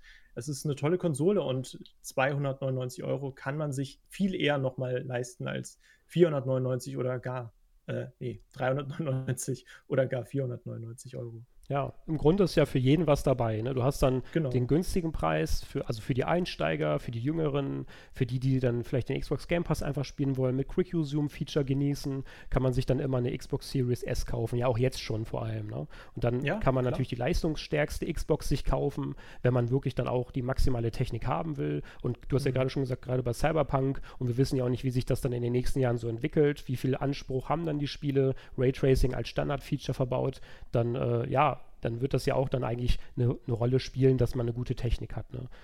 Genau. 500 und wer eine Euro. schön designte Konsole haben hm. will und auf den DualSense nicht verzichten möchte, sollte sich bei der PS5 gütlich tun. Ich muss auch immer dazu sagen, dass die PS5 echt, für mich ist das nicht nur eine Konsole, für mich ist das so ein Multimedia-Center. Ich benutze mhm. sie dann auch für Spotify und für Netflix, für Stream, also für total viele Apps, weil das auch alles natürlich super schnell geht und du das natürlich auf einer mega hohen Auflösung gucken kannst. Also das ist schon sexy. Also die PS5 ist halt auch einfach ein ich will fast sagen, so ein, so ein Lifestyle-Design-Produkt irgendwie und äh, macht sich natürlich dann in vielerlei Hinsicht auch als ein total praktischer, einen praktischen Alltagshelfer, ähm, der irgendwie auch gut aussieht.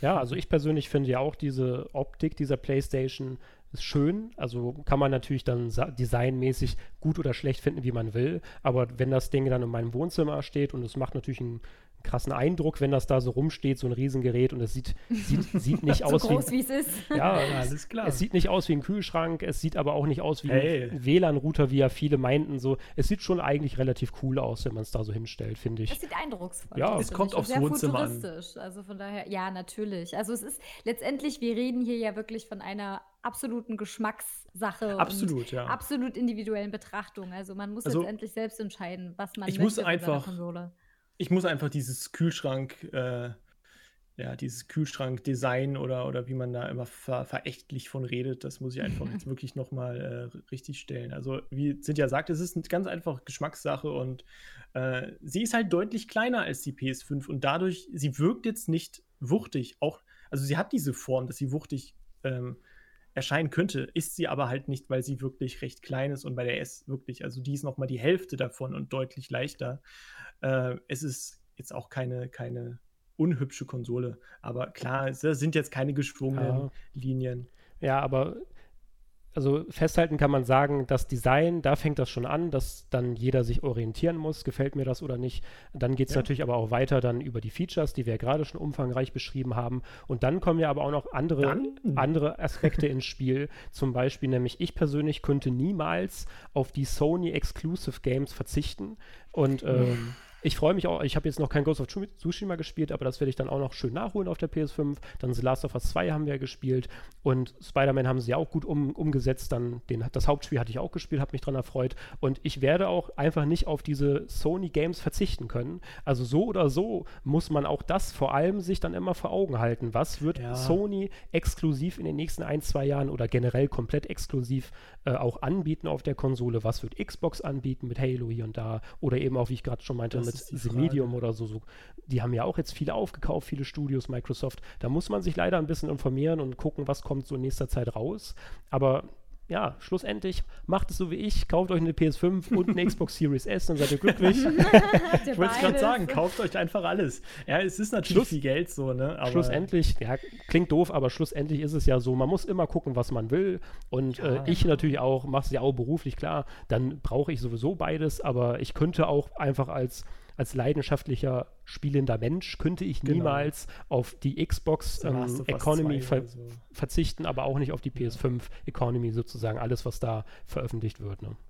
Also, Fazit, kauft euch einfach alles. Aber das nächste große Problem, das wir natürlich haben und was wir auch in unseren Tests äh, nochmal klargestellt haben, uns fehlen aber eigentlich noch die großen Next-Gen-Spiele klar, ein Valhalla, Assassin's Creed Valhalla von Ubisoft oder halt jetzt Cyberpunk 2000 oder 2077, wo wir eben drüber gesprochen haben, kann man auf der einen Seite ja schon als Next, Next Gen bezeichnen, gerade auf dem PC vielleicht, was Raytracing und, und Grafik angeht. Sieht natürlich auch auf der PS5 und Xbox Series X beides super aus, aber ähm, uns fehlte natürlich beim Test einfach so äh, dieser richtige Next-Gen-Titel, der die Konsolen auch ans Schwitz, äh, ins, ins, Schwitzen bringt. Und das wird, glaube ich, erst in den nächsten Jahren passieren, ähm, dass Entwickler die Konsolen und die Plattformen so gut kennen, dass, die, dass sie die komplett oder zu 90 Prozent ausreizen können. Denn Schaut euch mal The Last of Us 2 an, was die da nochmal rausgeholt haben, selbst auf einer PS4, die 2013 veröffentlicht worden ist. Das ist einfach äh, nochmal so eine Überlegung. Und dann ist auch die Frage, wie warm werden die Konsolen? Können die das wirklich aushalten? Kann man da durch Firmware-Updates nochmal irgendwie die Lüfteranzahl hochschrauben? Wird die Konsole dann aber lauter? Vielleicht so laut wie ein Jet. Das weiß man natürlich alles nicht, was jetzt ja. in ein paar Jahren mit den Konsolen passiert. Vielleicht kommen auch noch Pro-Versionen da, dazu raus. Aber Fakt ist, uns fehlen halt so Spiele wie GTA 6, keine Ahnung, Elder Scrolls 6 oder sonst wie. Ja, auf jeden Fall. Also da muss man dann noch ein bisschen abwarten. Man, deswegen muss man natürlich auch in zwei oder zweieinhalb bis drei Jahren dann natürlich nochmal ein Fazit ziehen. Also das ist ja jetzt auch eigentlich nur das Fazit oder halt generell dieser Überblick des Next-Gen-Jahres. Ne? Wie ist es gerade in 2020? Sieht, sieht in vielerlei Hinsicht positiv aus. Aber wie es in drei Jahren aussieht, ist natürlich nochmal eine ganz andere Frage. Was sind bis dahin alles für Spiele rausgekommen? Äh, wie tun sich, wie machen sich die Konsolen von der Technik her? Braucht es dann wirklich eine PS5 schon wieder nach drei Jahren? Das wird man natürlich abwarten müssen. Genau. Und dann ist auch noch die Frage, wie dann solche Features oder solche Dienste weiterentwickelt werden von den jeweiligen ähm, Konsolenherstellern. Es gibt ja auch ähm, PS Plus zum Beispiel oder PS Now von, äh, für die PS5. Also die sind ja auch nicht gänzlich ohne Zusatzdienst wie, wie der Game Pass oder sowas. Ähm, aber das ist ja auch noch, und das ist ja auch sowas, was jetzt schon sehr beliebt ist, aber das ist ja auch noch mhm. sowas, wo noch sehr, sehr viel äh, Luft nach oben ist, sage ich mal, wo noch was passieren kann, wo die Leute das vielleicht als noch attraktiver empfinden und ja. äh, wo das Ganze noch ausbaufähig ist. Auf jeden Klar, Fall. und da wird sich dann natürlich auch viel verändern. Also Sony hat ja schon durchblicken lassen, dass eventuell ein Xbox Game Pass äquivalent in vollwertigerer Form geschaffen werden könnte. Das heißt, ja. das gibt es jetzt gerade nicht. Das PS Plus Modell ist einfach ein bisschen anders, dass man jeden Monat seine Free Games bekommt. Die darf man dann behalten, wenn man ein aktives Abo hat. PS Now ist mhm. sowieso nochmal ganz anders, weil es ja auch ein Streaming-Dienst ist und mhm. genau. sowieso nochmal eine ganz andere Technik dahinter steckt. Aber ja, da wird sich auf dem, also in Markthinsicht wird sich ja auch nochmal ganz viel verändern dann. Ja. Da, das ist natürlich ja. auch mega spannend, weil wenn PS, wenn Sony es schafft, nochmal so einen schönen Pass zu bringen, so wie Xbox, dann wird das, glaube ich, auch nochmal ganz viel verändern. Aber ja, ich freue mich auch auf jeden Fall, dass viele den Xbox Game Pass so mögen, weil offensichtlich machen ja beide Seiten, abseits von Nintendo jetzt natürlich, die auch vieles richtig machen, machen diese Parteien ja auch dann für sich gesehen vieles richtig. Ne? Und ist ja auch schön, wenn alles irgendwie eine bestimmte Zielgruppe hat und nicht dann, ja, ich, da, ich kaufe jetzt nur das oder äh, das kommt mir nicht ins Haus oder so. Das ist ja auch alles Schwachsinn so. Ne? Für jeden ist was dabei. Ja, das stimmt. Aber das was war Einzige, eigentlich. Was, was, ich mich noch frage, ganz kurz, was ist jetzt mit VR so? Das könnte in den nächsten Jahren natürlich auch noch spannend werden. Mhm. Äh, klar, bei Microsoft war das bis jetzt nie, nie groß, äh, also bei der Xbox jetzt nie ein großes Thema, bei der PlayStation dann doch mit ähm, PlayStation VR oder VR. Ähm, aber da hat man ja jetzt auch noch nicht viel gehört. Trotzdem ha hat sich das Headset ja eigentlich, glaube ich, ganz gut verkauft, ist gut angenommen worden. Wir sind ja auch VR-Fans, Ben, kann man ja so sagen, auch wenn wir, wenn's, hm. ja, wenn das Angebot noch nicht so groß ist. Aber da bin ich für, für meinen Teil auch wirklich gespannt, was dann da kommt, weil auch die neuen Konsolen natürlich mehr Leistung bieten und diese Leistung, also davon profitiert natürlich so eine VR-Brille oder ein VR-Headset. Ja, also eine PSVR 2 wäre auf jeden Fall interessant. Das würde ich mir auch gerne anschauen. Aber ja, kann man wahrscheinlich auch erst in zwei Jahren oder so vielleicht was zu sagen. Ja, Schauen wir mal. Ich glaube auch.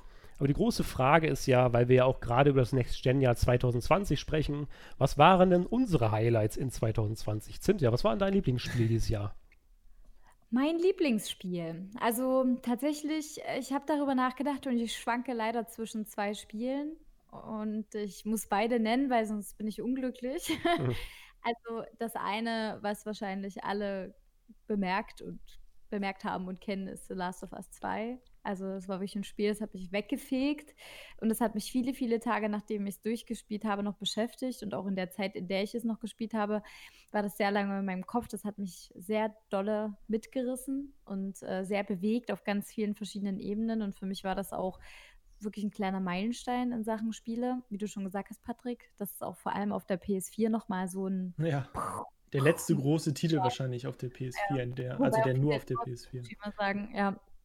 Aber für mich war The Last of Us 2 da echt wirklich mindblowing. Und äh, das ist ein bisschen kleiner, aber nicht weniger äh, großartig gewesen. Das war Tell Me Why.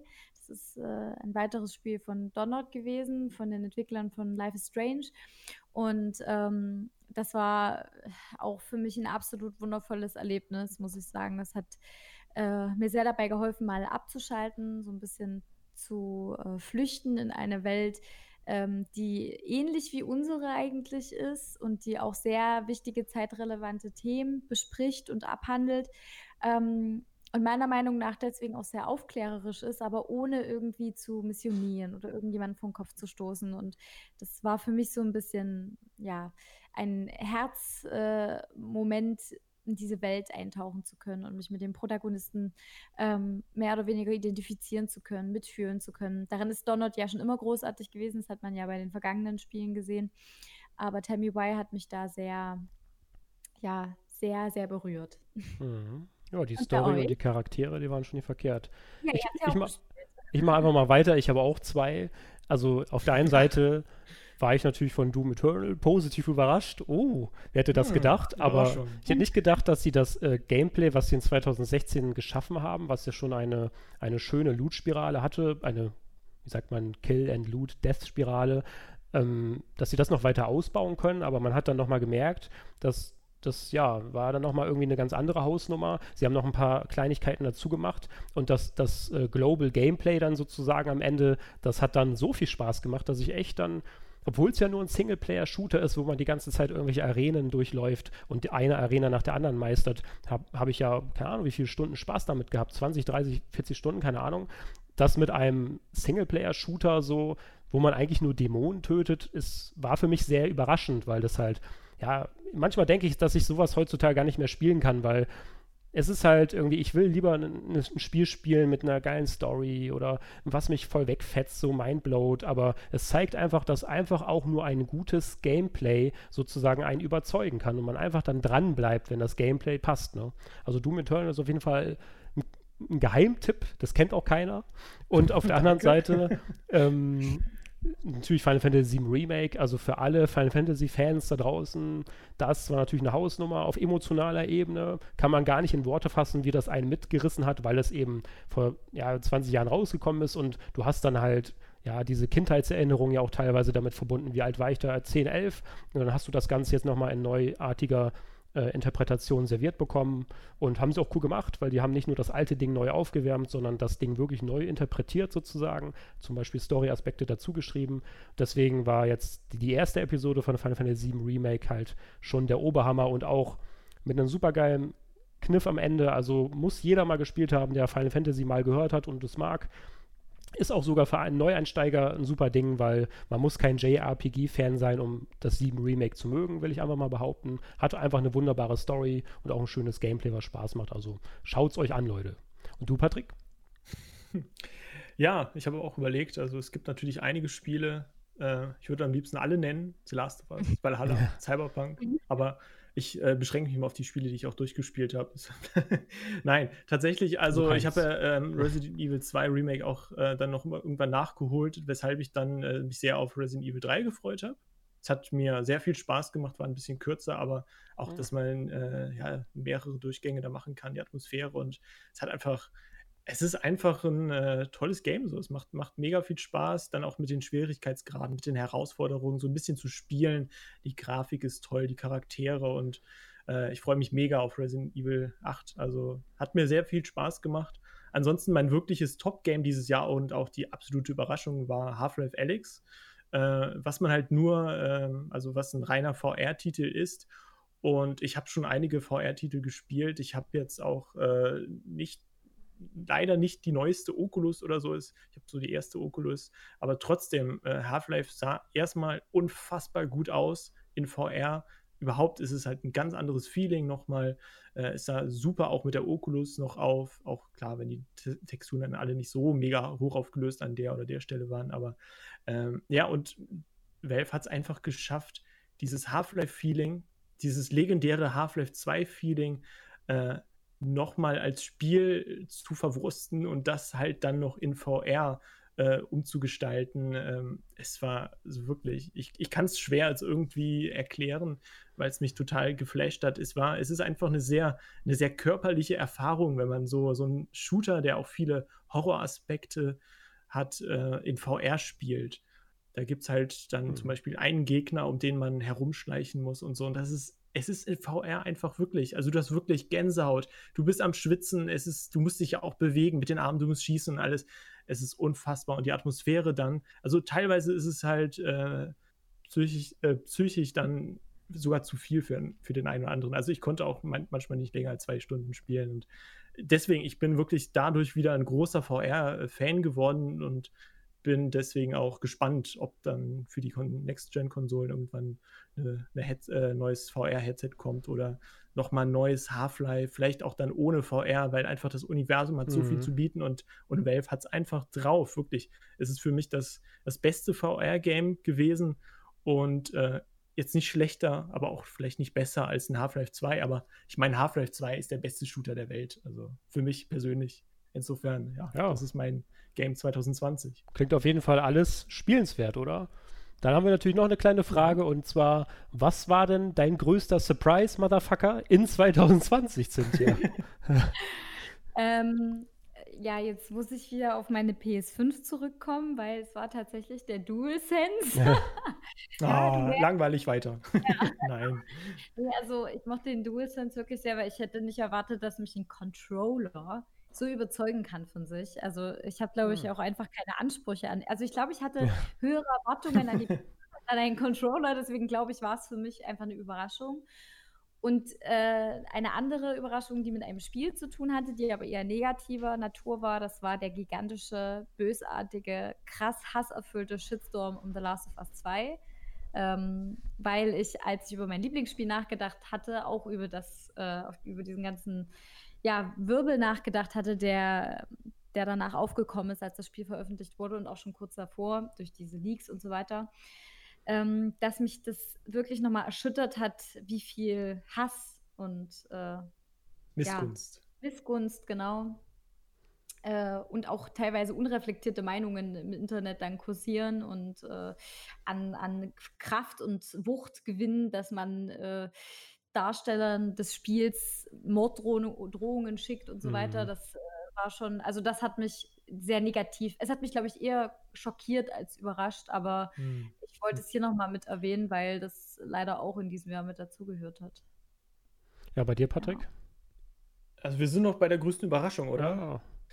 Äh, ich weiß nicht, ähm, ich habe halt noch nicht viel Cyberpunk gespielt, aber ich würde es wirklich sagen, weil so die erste halbe Stunde hat mich da irgendwie noch nicht so bekommen, weil ich irgendwie, keine Ahnung, äh, noch nicht so im Game war, äh, weil ich auch in den Badlands ja gestartet bin. Aber dann so, als ich so die zweite Session, als ich gespielt habe, einfach, es war einfach für mich so total krass. Also keine Ahnung, mhm. kann ich genau wie bei Half-Life Alyx nicht beschreiben. Es war einfach so, dieser, dieser Spiele-Flow war so voll drin und es passte alles. Ich hatte auch keine Bugs. So, ich war einfach voll in diesem Spiel drin. Die Welt ist so mega detailliert gestaltet und das ist dann immer wieder das, wo, wo man dann denkt, ja, ich bin gerne Gamer so und ich liebe Videospiele, würde es gerne mein ganzes Leben machen, dass man auch beruflich darüber ja. schreibt, weil diese Momente kann man sich halt dann auch nicht einfach irgendwie, die gibt es halt nur bei Videospielen. Ja, das ist, das ist dann so, ne? Also ich, ich, ich konnte es auch kaum glauben, um ehrlich zu sein, dass mich ein Spiel dieses Jahr so mitreißt, aber auf emotionaler Ebene war schon die größte Überraschung für mich tatsächlich auch Tell Me Why so. Also was mhm. heißt auch, also Tell Me Why hat mich schon echt mitgenommen. Ich hätte es nicht erwartet, also auch das ganze Metathema oder wie, wie die ähm, diese Charaktere aufgebaut hat und wie auch diese alltäglichen ja, Probleme halt dieser Menschen dann so beleuchtet werden und wie sie das dann halt mit den einzelnen Features so verbaut haben. Also ich fand das einfach unfassbar cool und also es hat mich echt schön mitgerissen, sage ich mal. Das ist für mich einfach so, also ich hätte es echt nicht erwartet, so, ne? Also wirklich, aber Tell Me Why, so, das hat irgendwie auf einer ganz tiefen emotionalen Ebene, weil man einfach so mhm. das Gefühl bekommen hat, so, dass man halt das nachvollziehen könnte, wie sich ein Charakter jetzt in diesem Moment äh, ja.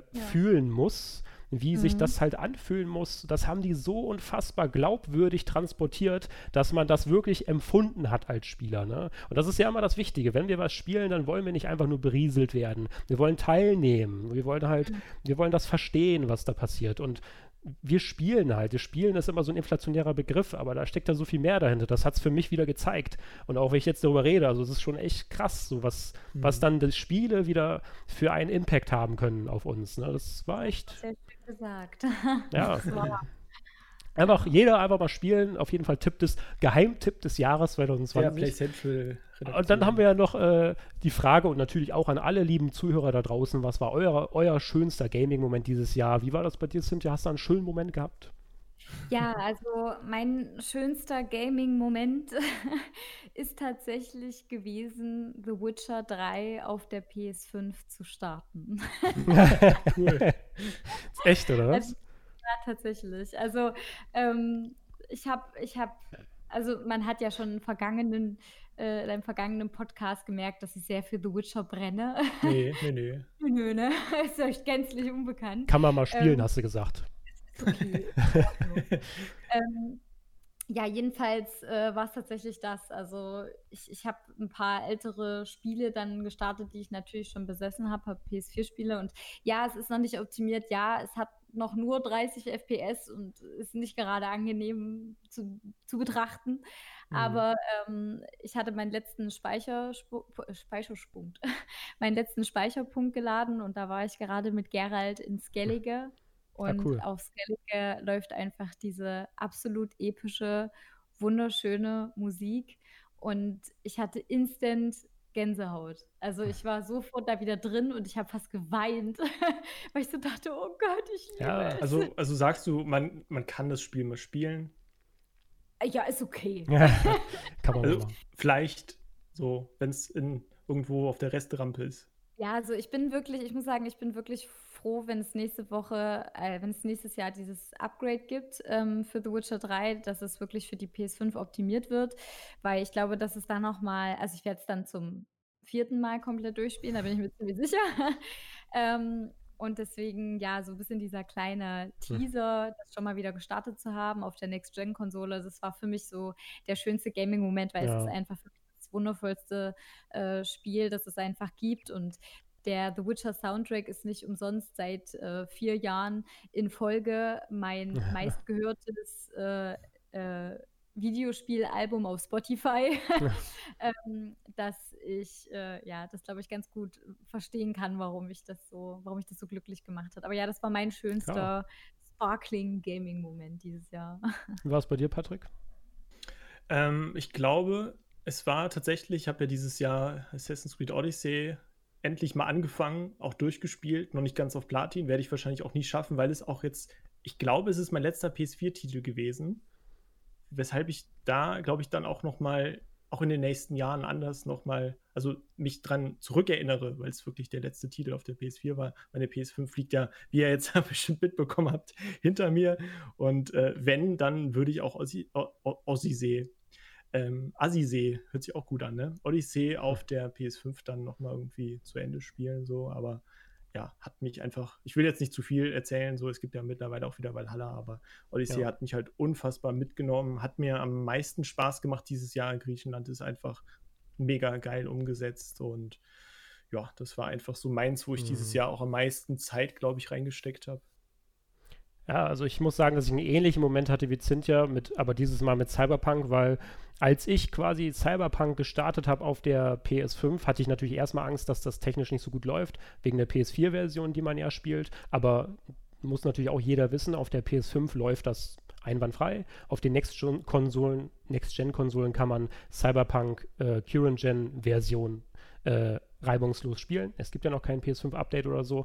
Aber als ich dann die PS5 angemacht habe und ich habe Cyberpunk gespielt, dann die ersten Stunden irgendwann hatte ich einfach den Moment, ja geil, jetzt bin ich in der Next Gen angekommen. Das ist zwar kein PS5-Update gewesen, aber Cyberpunk hat halt einfach, es ist ja auch, wenn wir es mal genau nehmen, eigentlich kein Game, was für die Current Gen oder die auslaufende Generation an Konsolen gemacht wurde. Es ist eigentlich schon so ein sehr zeitaktuelles Spiel und man könnte auch schon fast sagen, wenn das jetzt mal vernünftig läuft, wie auf dem PC oder so, dann ist das gerade so das Neueste und Krasseste, was man so vielleicht spielen kann. Und es läuft ja. auf der PS5 auch super gut, sieht unfassbar geil aus. Und ich hatte ja auch dann so Witcher 3 noch komplett mit den DLCs gespielt ähm, in diesem Jahr. Und dann Cyberpunk zu spielen war dann auch ein magischer Moment, weil man einfach dann sieht, ja geil, du bist jetzt hier in der, auf der PS5 am Zocken, du zockst Cyberpunk, es ist alles so, so neu, es ist alles, man, es macht Spaß, weil es halt schön ist, es ist aufregend, weil es neu ist. Das war wirklich schön, also muss ich echt sagen. Und ähm, auf der anderen Seite war natürlich dann ein sehr schöner Moment in Final Fantasy VII Remake. Es gibt nämlich ein neues Thema, was vielleicht der eine oder andere von euch da draußen vielleicht mitbekommen habt, aber es gibt jetzt ja diesen Themensong Hollow zu Final Fantasy VII und den gibt es auch nochmal im Spiel selber als, äh, als, ja, wie sagt man, als Atmo atmosphärische Untermalung so. Und ähm, wenn man dann durch die Slums von Sektor 5 läuft in Midgar und dort dann mit Aerith unterwegs ist als Cloud, ist das nicht nur sehr romantisch, sondern es ist auch einfach sehr magisch, weil nicht, nicht zuletzt durch diese musikalische Untermalung ist es einfach so unfassbar einzigartig, so, ne? durch diese Slums zu laufen und dann, dann läufst du noch in einige Areale, wo du dann das Haus von Eris siehst, was natürlich dann komplett mit vollen Blumen beschmückt wurde und dieser Kontrast, der ist so wunderschön und also in Final Fantasy VII gibt es wirklich auch ein paar Momente, die sind einfach magisch, also ich will nur noch mal sagen, kauft euch Final Fantasy VII Remake. Ja, und dann haben wir noch eine kleine Abschlussfrage für alle da draußen, bevor wir ausarten. Es ist ja auch schon wieder fast zwei Stunden voll. Es ist schon ausgeartet. Wir wollen ja noch mal kurz wissen, wissen, hattest du dann einen witzigen Moment in diesem Jahr? Weil es ist ja auch ein bisschen so unser Abschluss für dieses Jahr, sind ja. Ja, und der soll ja am besten ein bisschen witzig enden genau. nach all dem Scheiß. ähm, ja, also es ist tatsächlich schwierig für mich, weil ich glaube, ich hatte davon einige, gerade Bezug aufs, aufs Gaming. Also äh, für, ich, bin, ich bin eine absolut äh, chronische Bug-Liebhaberin. Also wenn ich einen Bug im Spiel finde, dann blüht mein Herz. Sollte es mein Game crashen und meinen Fortschritt bis dahin komplett zerstören, dann lache ich nicht mehr so sehr. ähm, aber sei es einfach nur ein Glitch, der einfach nur todeslustig aussieht, dann äh, macht man mich schon sehr glücklich.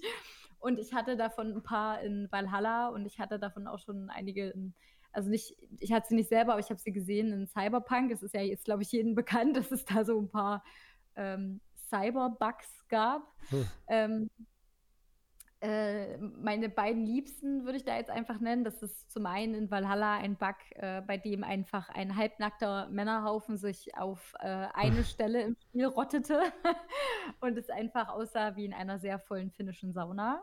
Äh, da musste ich sehr lachen, das fand ich hm. wundervoll. Und ähm, ich glaube, der beste Cyberpunk-Bug, den ich an dieser Stelle nennen möchte, ist definitiv der, in der äh, der Penis aus der Hose glitscht. Das ja. ist der allerschönste. Als ich, also ich muss sagen, als ich ihn das erste Mal gesehen habe, fand ich es auch lustig so. Jetzt habe ich es natürlich schon 10, 20 Mal gesehen, finde ich es nicht mal so lustig, aber ja, ich glaube, wenn einem das vor allem auch im Spiel selber so einfach so passiert, ist das bestimmt lustig, ja. ja wenn dann einfach mal so Schlängel rausguckt, ist schon schön. Ja, ja moin. Ne, so. Moin. Also ja, es sind generell Spielebugs bei mir und da gab es ein paar dieses Jahr. Ob man das jetzt gut oder schlecht sehen will oder ob man sich davon extrem ähm, niederschmettern lässt oder mhm. sich sehr darüber ärgert, ist jetzt mal was anderes. Für mich waren es jetzt keine Game-Breaking-Bugs gewesen, die ich da hatte und deswegen fand ich sie eher witzig. Ich, ich finde es ja. teilweise einfach lustig, was da so zustande kommt. Ja, auf jeden Fall. Und du, Patrick? Ja, ich glaube, das lag auch einfach an den, an den großen Rollenspielen, die dieses Jahr veröffentlicht worden sind. Da, da sind halt immer Bugs drin, so. Da mhm. kann man als Entwickler ja auch nichts groß gegen machen. Deswegen würde ich mich auch auf, auf Bugs jetzt in Spielen äh, gerade beschränken bei den witzigsten Momenten, witzigsten Gaming-Momenten. Es war äh, auch ein Cyberpunk, das wirklich bei mir also es hat, es lief so gut, ich hatte ganz wenig Bugs, aber umso lustiger war es dann, wenn Animationen auf einmal ähm, gar nicht mehr passten. Das heißt, jemand saß auf einem Stuhl auf einmal stand er dann vor dem Stuhl, saß dann wieder im Stuhl und diese Animationen halt immer so abwechselnd hin und her gesprungen sind und eigentlich gerade total das ernste Thema besprochen wird oder man ist halt voll in diesem, ja, äh, voll in dieser Immersion gefangen und dann äh, ändern sich dann diese, diese Animationen oder wenn jemand dann auf einmal im Auto sitzt und der Kopf backt dann irgendwie durch das Autodach nach draußen. So. Das sind halt so Kleinigkeiten. Klar, die reißen einen dann schon ein bisschen raus. Ist jetzt auch nicht schlimm. Kann ich dann auch immer eher drüber lachen. Oder halt Valhalla, ja, hat auch einige Bugs mehr fast als Odyssey, wobei Odyssey ja, glaube ich, sind ja am Anfang auch ein bisschen, bisschen mehr verbuggt, weil es sind halt große Spiele. Aber da war es halt einfach ein, ein, Schiff, das, das hatte ich euch ja auch erzählt, das neben mir hergebackt ist äh, im mhm. Fluss und auf, auf, einmal zu mir rübergeflogen kam. Und hm. äh, es war ja, der fliegende Holländer, glaube ich. ja, kann ja sein. Ja. Ja, ich hatte ja. auch viele witzige Momente, klar, aber was mir auf jeden Fall im Gedächtnis geblieben ist, ist der Charakter. Ich habe ja dieses Jahr The Witcher 3 gespielt mit den DLCs und dann habe ich den ähm. äußerst liebevollen Charakter Hurensohn Junior kennengelernt. Ich persönlich, ich persönlich fand es sehr witzig, weil ich in diesem ernsten Kontext, in dem ich mich gerade befand, dann auf einmal der Name gedroppt wird, Hurensohn Junior, der kann es doch nur gewesen sein. Weil, kann man natürlich jetzt nicht so lustig erzählen, aber in dem Moment war es einfach ziemlich lustig, weil es, ich das einfach immer, cool ja. fand, dass es halt ein Charakter so einen Namen trägt. Ich habe auch einen sehr einfachen Humor dazu, muss ich sagen. Das war auf jeden Fall. So klar, man kann Bugs jetzt nicht einfach so erklären, dass es dann so lustig ist, weil ja. das ist halt einfach situationsbedingt. Klar. Auf jeden Fall, äh, die City Project Red hat auf jeden Fall, die alle Entwickler dort haben auch einen guten Humor. The Witcher, da haben wir viel gelacht dieses Jahr. Ähm, auch wenn das natürlich schon 10.000 Jahre alt ist, das Spiel, aber ich habe es dieses Jahr endlich mal gespielt und äh, habe es auch nicht bereut, so um die Current Gen nochmal hm. abzuschließen sozusagen. Danke für die Tipps da draußen, auch an Cynthia natürlich, ne? Und ich würde einfach mal sagen, das war es soweit von, ja, von unserem kleinen Next-Gen-Talk in 2020. Ähm, war auch für uns ein bisschen kleiner Abschluss, so mit den ganzen Highlights. Und wir wollen euch da draußen, liebe Zuhörer, natürlich auch fragen, was waren denn eure Highlights? Könnt ihr uns gerne nochmal schreiben. Gerne über Social Media auf alle gängigen Kanäle wie Facebook, Twitter oder Instagram zum Beispiel. Und äh, Feedback zum Podcast könnt ihr uns natürlich auch gerne dalassen. Wir lesen uns alles durch. Und wie können wir den Podcast zum Beispiel noch interessanter gestalten? Was für Themen wollt ihr vielleicht mal hören? Und ja, einfach so die Keule des Feedbacks gerne auf Soundcloud hinterlassen. Da gibt es ja auch einen Kommentarbereich oder bei iTunes. Oder ihr könnt natürlich auch diesen Podcast dann bei Spotify abonnieren. Also egal, wo ihr Podcasts hört, ihr könnt eigentlich uns dann überall abonnieren, einfach dort. Und dann seht ihr auch immer, wenn dann mal wieder eine Folge kommt relativ un, äh, wie sagt man, unregelmäßig, aber wenn dann eine kommt, dann richtig. Ne? In diesem Sinne, vielen lieben Dank fürs Dabeisein, Patrick und Cynthia.